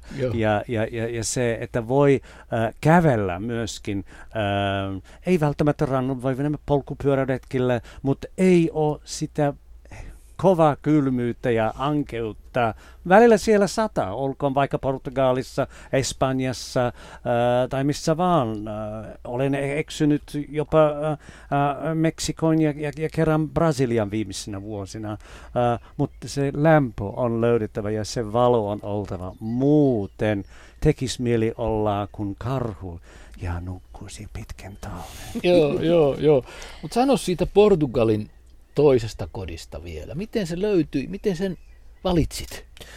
Öm, se on, on pitkä tarina. Ja se, se löytyy, kun tuot, äh, menin katsomaan yhtä, yhtä kaveri, joka asui ihan tässä Passilassa naapurissa. Hän on naimisissa portugalilaisissa ja sitten äh, hän oli äh, entinen matkaopas ja kutsui aina meidät sit käymään siinä paikassa. Ja me oltiin aika monissa, monissa paikoissa ja, ja, ja siltähän se löytyi se paikka koska mä en tykkää näistä äh, turistimekoista. Mm-hmm. Esimerkiksi Portugalissa Albufeira, Portimao, now obrigado. ähm, kiitos, ei. Ähm, mutta löysimme semmoinen paikka, jossa oli vain muutamia hotellia ja, ja, ja, tuota, ja, ja, ja sieltä se löytyy. Sieltä se löytyy. Ja, Mitä siinä lähellä on luonnossa? Poikkeaako se täysin? täysin. Tää, tää, sen kans, se on kansallispuiston alueella, ja, e, eli tuota, ranta on lähellä, mutta yhtä lähellä on tämä kansallispuisto, jossa voit käydä kävelemässä, voi käydä ähm, etsimässä erilaisia liskoja ja, ja, ja, tuota, mutta, ja siellä antaa myöskin pikkusen suoja auringosta. David, me olemme molemmat joskus aikanamme työskennelleet uutisissa ja tehneet vuorotyötä. Syntiemme takia. Tässä ne meidän synnit vähitellen kaikki tulevat ulos. Millaisia muistoja sinulla on vuorotyöläisen kesästä? joo, joo. Istun, istun tuota Tampereen radion toimituksessa, kun teen iltavuorot ja katso, kun kaikki muut menevät beachit ja mä oon kirjoittamassa päivän politiikasta. se joskus näin, jos kyynisesti voi, voi, voi ilmaista. Vuorotyö, uh, me olemme puhuneet tästä, että, että jokaisella on neljän viikon äh, kesäloma, mutta ei tätä ole sallittu koskaan toimittajalle, ellei hän erikseen pyytää. Ja on, on olemat myöskin tyhmät po- toimittajat, kuten itse muka, siis mukana lukien, joka sanoo, juu, juu, mä voin tehdä ne, ne, ne heinäkuun vuorot. Silloin poliitikot ovat hiljaisia. Ha, milloin ne on nykyisin hiljaisia? Ei koskaan. Ympäri vuotta sitten tulee sitä. Äh, ja, ja tuota, Siksi olen, on ollut muutama kesä, on mennyttä tavara näin. Köyhän uutisajan olet kokenut ja kehitellyt omasta päästäsi kenties parempia uutisia kuin talvella. Ja, ja tästä on se lähetyksen osa, josta leikataan pois. Mutta tuossa vuorotyössä, tuota, itsekin kolmivuorotyötä tehneenä, niin just kesäaamuna, kun seitsemältä pääsit töistä, kävit, kävit tuota, niin syömässä siinä työpaikalla vielä hyvää lounaa, niin mikä se oli se mukavampaa mennä rannalle makoileen kun toiset lähti töihin. Ai ihan.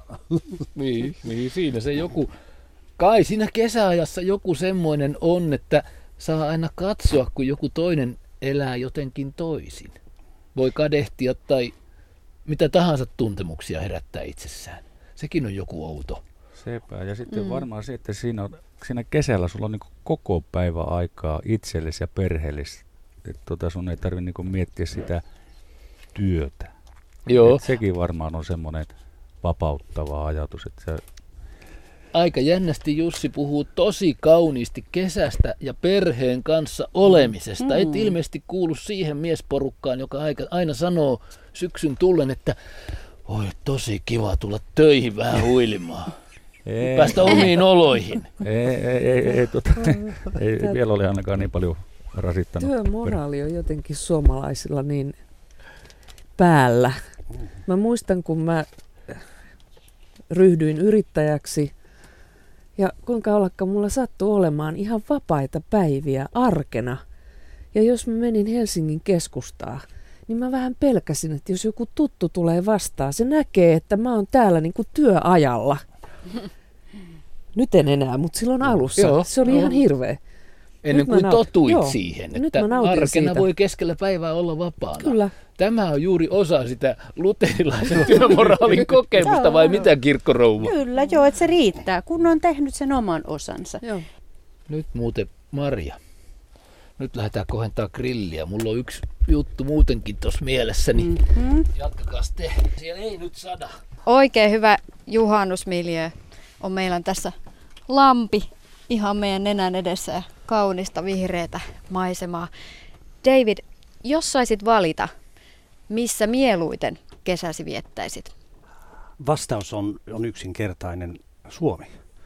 Mä ei, en mä näe mitään syytä juhannuksen jälkeen käydä missään äh, etelässä, ehkä muutama päivä Britanniassa muodon vuoksi, mutta kyllä Suomessa on syytä olla. No vain idiotti menisi pois Suomesta kesällä. No nyt ollaan kuule sen verran päästy asuntovaunun uumenista, että näkyy edes tuo ihana lampi ja tyhjentynyt grilli tuossa. Nyt kirkkorouvamme Marja Heltelä sano, mikä meitä vaivaa, jos ja kun emme osaa siirtää tätä ihanaa kesäisen luonnon fiilistä syksyiseen ja talviseen, sanotaan suoraan vaikkapa työelämään. Ja kun tämä kaikki on jo meissä, ihan samalla tavalla kuin toi lintu, joka tuolla, Niin. tuon lammen tyynipintat. On ja sitten meissä, nuo mutta kukat, miten- ne kaikki on meissä. Samalla tavalla, kun keväällä on puun silmu, niin siinä silmussa on jo joka ikinen lehden solu tallella. Kevät vaan tekee sen, että ne solut täyttyy vedellä ja niin niistä tulee niitä isoja lehtiä. Jos me osattaisiin ajatella itsessämme, meissäkin on sisällä se sama kauneus, voimavara, ja että se ei lopu meistä, vaan sitten tulee se aika, jolloin me kerätään lisää, ja tulee taas se kohta, kun me puhjetaan kukkaan mm. ja loistetaan. Ja sitten, mutta ihmisellä se saattaa käydä niin kuin useammin, että ei vaan niin kuin ku- kukat tekee sen kerran vuoden kierrossa. Mutta meillä ihmisellä on, on mahdollisuus siihen, että me kukoistetaan paljon nopeammin syklein. Et ehkä meidän täytyisi muistaa luonnosta se, että meidän pitäisi myös levätä. Ihmiset Luontokin nukkuu lepää. liian vähän, mm, me tehdään liian paljon, nukutaan liian vähän. Et ehkä pitäisi olla enemmän aikaa semmoiselle semmoiselle ihanalle joutenololle, levolle ja varsinkin unelle.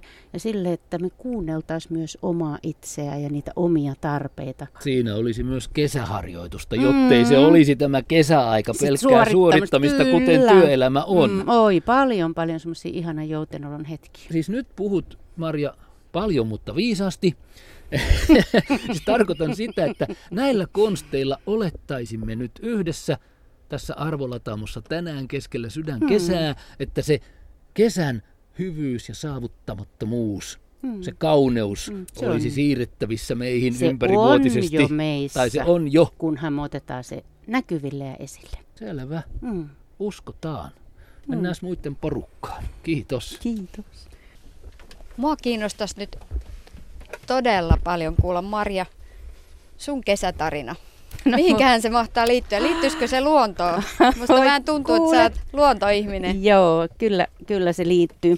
Me oltiin la- äsken tuossa Lammen rannalla, niin se liittyy oikeastaan Lampeen.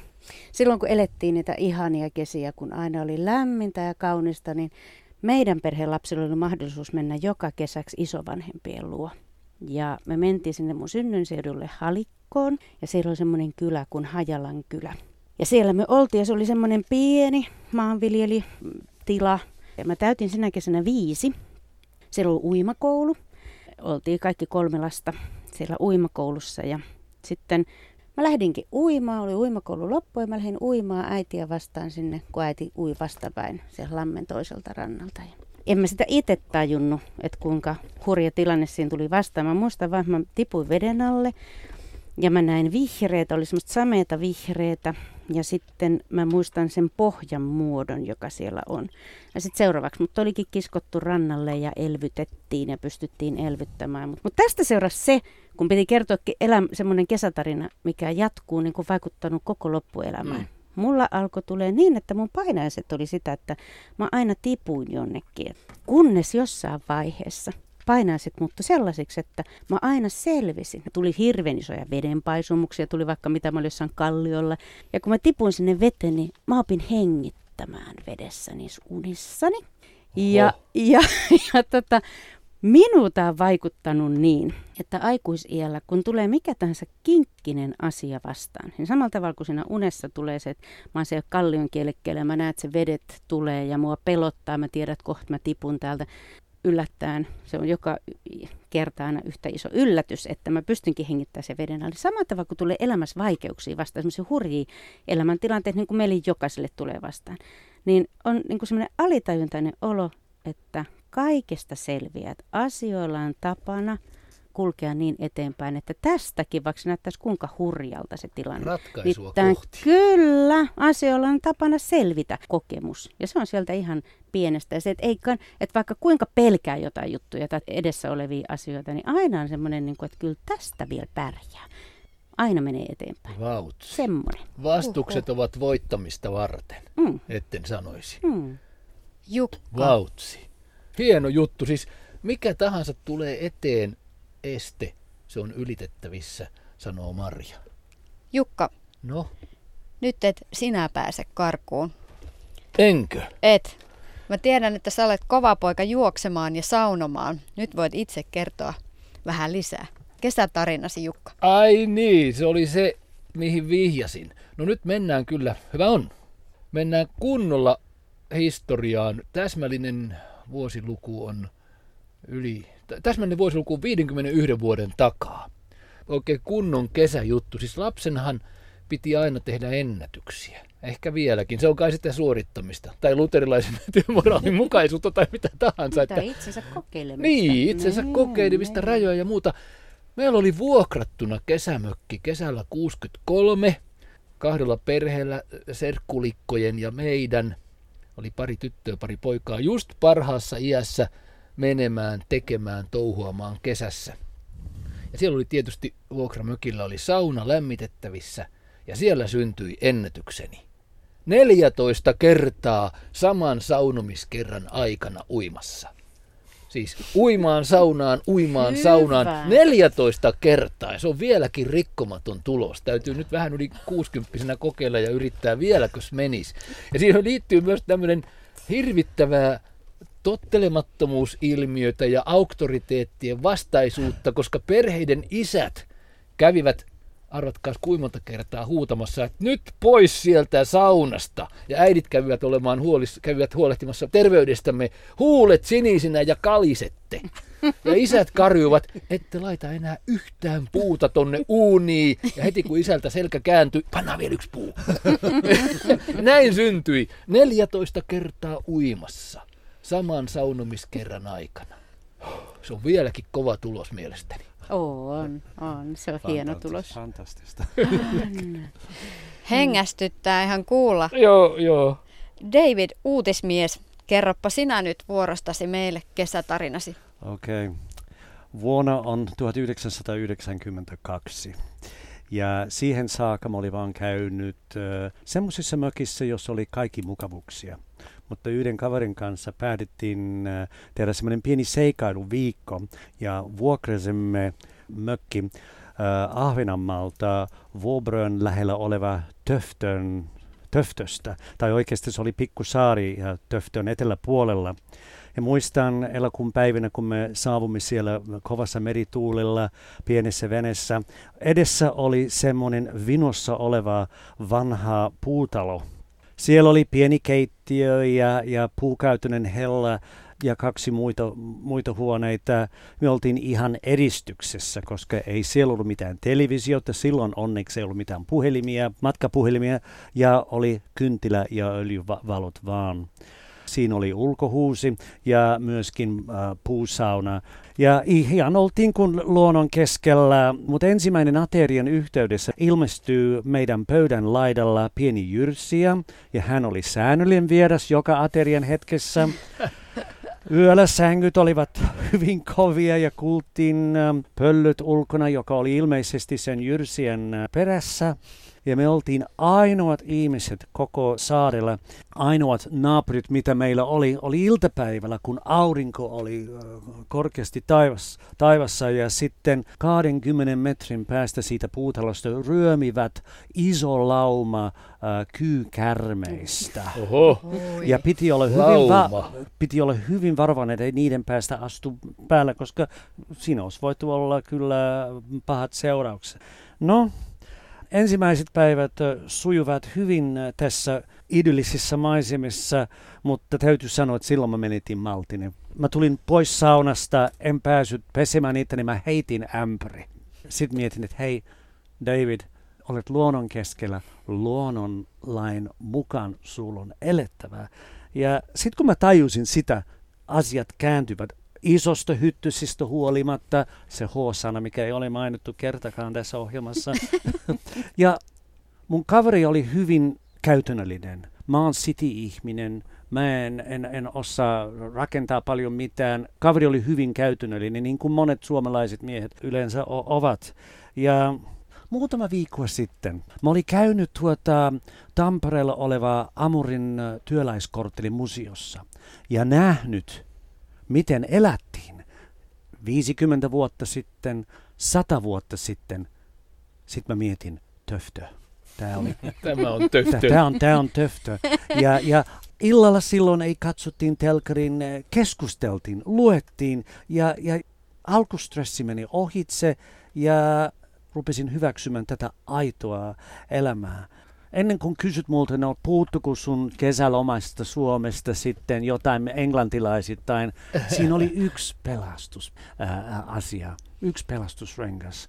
Jouduttiin hakemaan ää, naapurisaaristosta pienestä kaupoista kaikki elintarvikkeita, ja siinä kaupassa oli myy, ne myisivät tuota ruskia brittiläistä eiliä.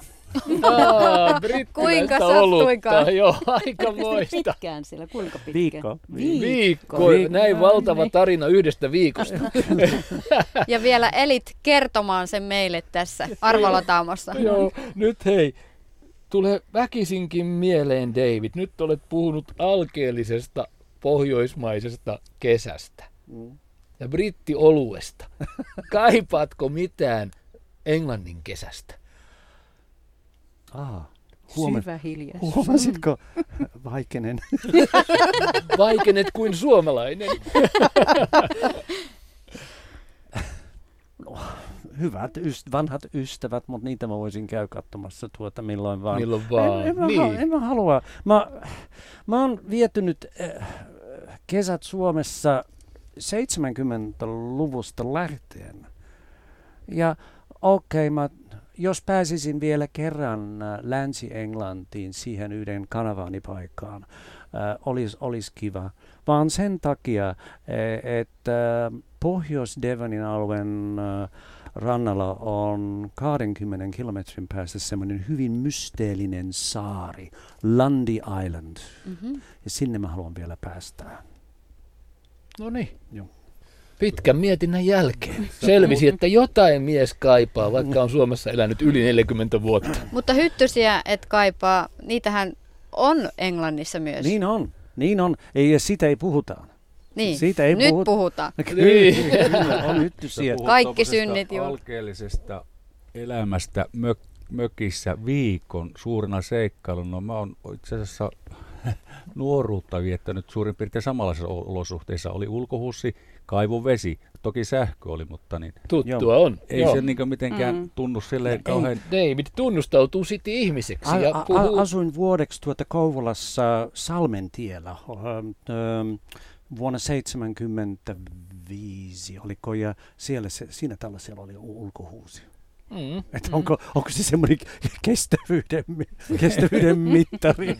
Tämmöinen on. ymmärrän hyvin, joo. Että niin kuin mä sulle sanoin, että se, kun kävin Amurin työläiskorttelissa, se, se että hei ihmistä e-, ele tällä tavalla koko heidän elämänsä. Kannattaa käydä pikku aikamatkoilla museoissa, Amurissa tai Seurasaaressa. Pikku aina pääsee asiaan. Pitää vähän muistuttaa tässä, kun ihmiset mm. tekee kesäsuunnitelmia kuitenkin. Niin.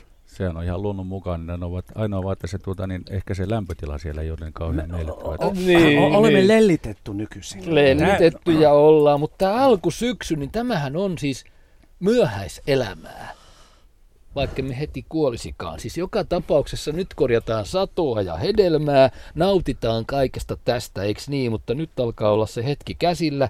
Hyvät ystävät, että on pakko kysyä, mitä olemme tänä juhannuksena yhdessä tässä ja nyt tässä asuntovaunun hetkessä oppineet? Tuija. Se, että me kaivataan valoa ja lämpöä. Hyviä ihmissuhteita. Toisiamme meinasin lisätä. Hmm. Sanoit sen. Mikko. No aika paljon musta yhdyn näihin edellisiin ajatuksiin. Noilla mennään pitkälle, että ei tässä sen kummempaa tuu äkkiseltään taas mieleen onko meidän kahvikuppi puoliksi täysi vai puoliksi tyhjä? Puoliksi täysi totta kai. Hyvä. Marja. No ehkä se, meillä kaikilla on vähän samantyyppisiä näitä Suomen kesän kokemuksia siitä valosta ja ilosta, että kyllä, uh, ja kaipauksesta ja kesän lyhyydestä. Että kyllä Sen me suomalaisia ollaan, kyllä. Ja sen mä vielä, mä huomaan, että en ole siis ainoa, joka missään nimessä ei halua matkustaa ulkomaille kesäaikaan. Että se on mulle kyllä ehdottomasti tämmöiset matkat, niin ne kuuluu syksyyn tai muuhun mm. aikaan. Et mä en ainakaan kesällä halua mm. yhtään mihinkään lähteä, ei ole pakko täältä Suomesta. Vaikka uskotkin siihen, että kesän jälkeenkin on elämää. Kyllä, kyllä. Ja rakastan silti käydä ulkomailla ja nähdä muuta, mm. mutta et Suomi kesä on niin ainutlaatuinen, että siihen ei kyllä kyllästy koskaan. On ollut kiva kuulla, äh, Maria, kun olet korostunut meidän, minkälainen vastuu meidän on toisistamme ja meidän naapuristamme ja mm. se, että pitäisi puhua vanhoille ihmisille ja, ja, ja pitäisi puhua keskenään enemmän. Ja nuorille kanssa. Ja nuorille kanssa erityisesti. David, onko elämää kesän jälkeen? On, on, ehdottomasti. Kiitos brittiherra uutisveteraani David Moby, bisnesnainen, yrittäjä Tuija Huurtala, Seurasaaren museotyömies, Kansallismuseon intendentti Mikko Teräsvirta, kirkkorouva ja luontoihminen Marja Heltelä Kiitokset myös karavaanari isännällemme Jussi Peterille ja äänitarkkailija Anu Pylkkäselle. Tästä se lähtee ylämäki tai alamäki. Miten se nyt ottaa? Hyvin. Minä ainakin otan nyt makkaran. Otetaan joo ja kaikille toivottakaamme hyvää, hyvää kesää. kesää.